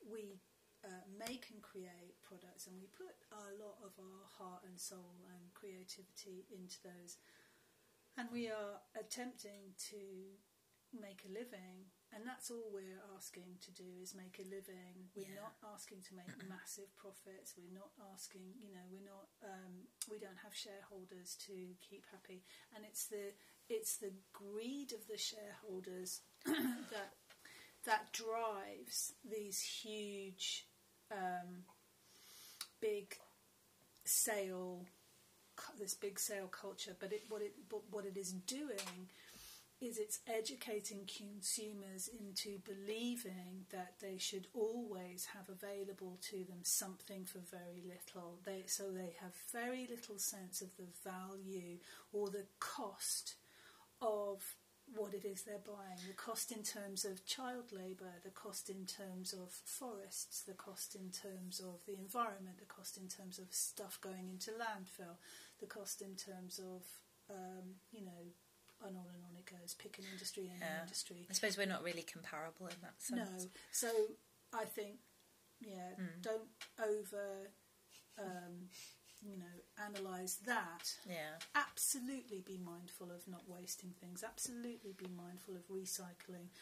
I all the pa- if I cut down a print, I've come home with all the bits of paper. They'll be used in something. I'm not quite sure what yet, but they will be something. They'll be printed on and woven into a a, a different piece um, eventually. And I keep in. I keep all of the uh, scraps from sewing. I keep all of the cottons from sewing, and I um, I create a new fabric with it. Um, it has to be, you know, sort of like a. There's a couple of things that you can do it to create new and interesting um, fabric with it. The point is, I don't chuck all of that out, and I, I'm I'm tr- I'm trying my best to re um,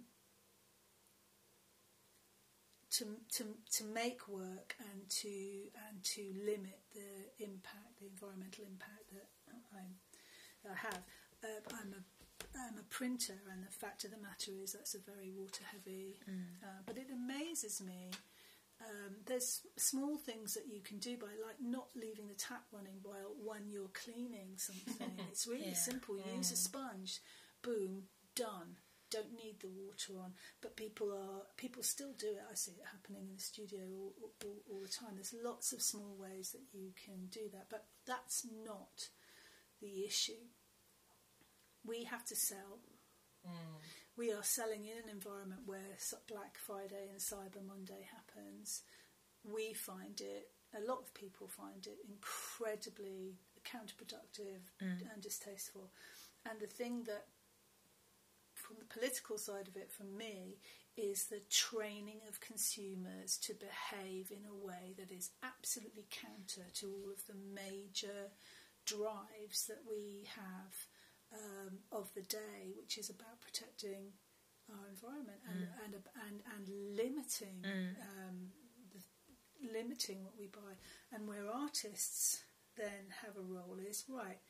All right, if you decide that you're not going to be buying every little tchotchke that comes your way and that you're actually going to have something that is of value, then go and buy locally. Find the artists to you locally and buy something. Buy something incredible. Buy something beautiful. Buy something that has meaning, and spend your money that way. And that piece will stay with you, and it won't end up in a tip. Um, you know, and it. As you say, or else it'll, you know, go up in smoke when the apocalypse comes. And, uh, We'll make a raft. Ah, what would you make? No, let's not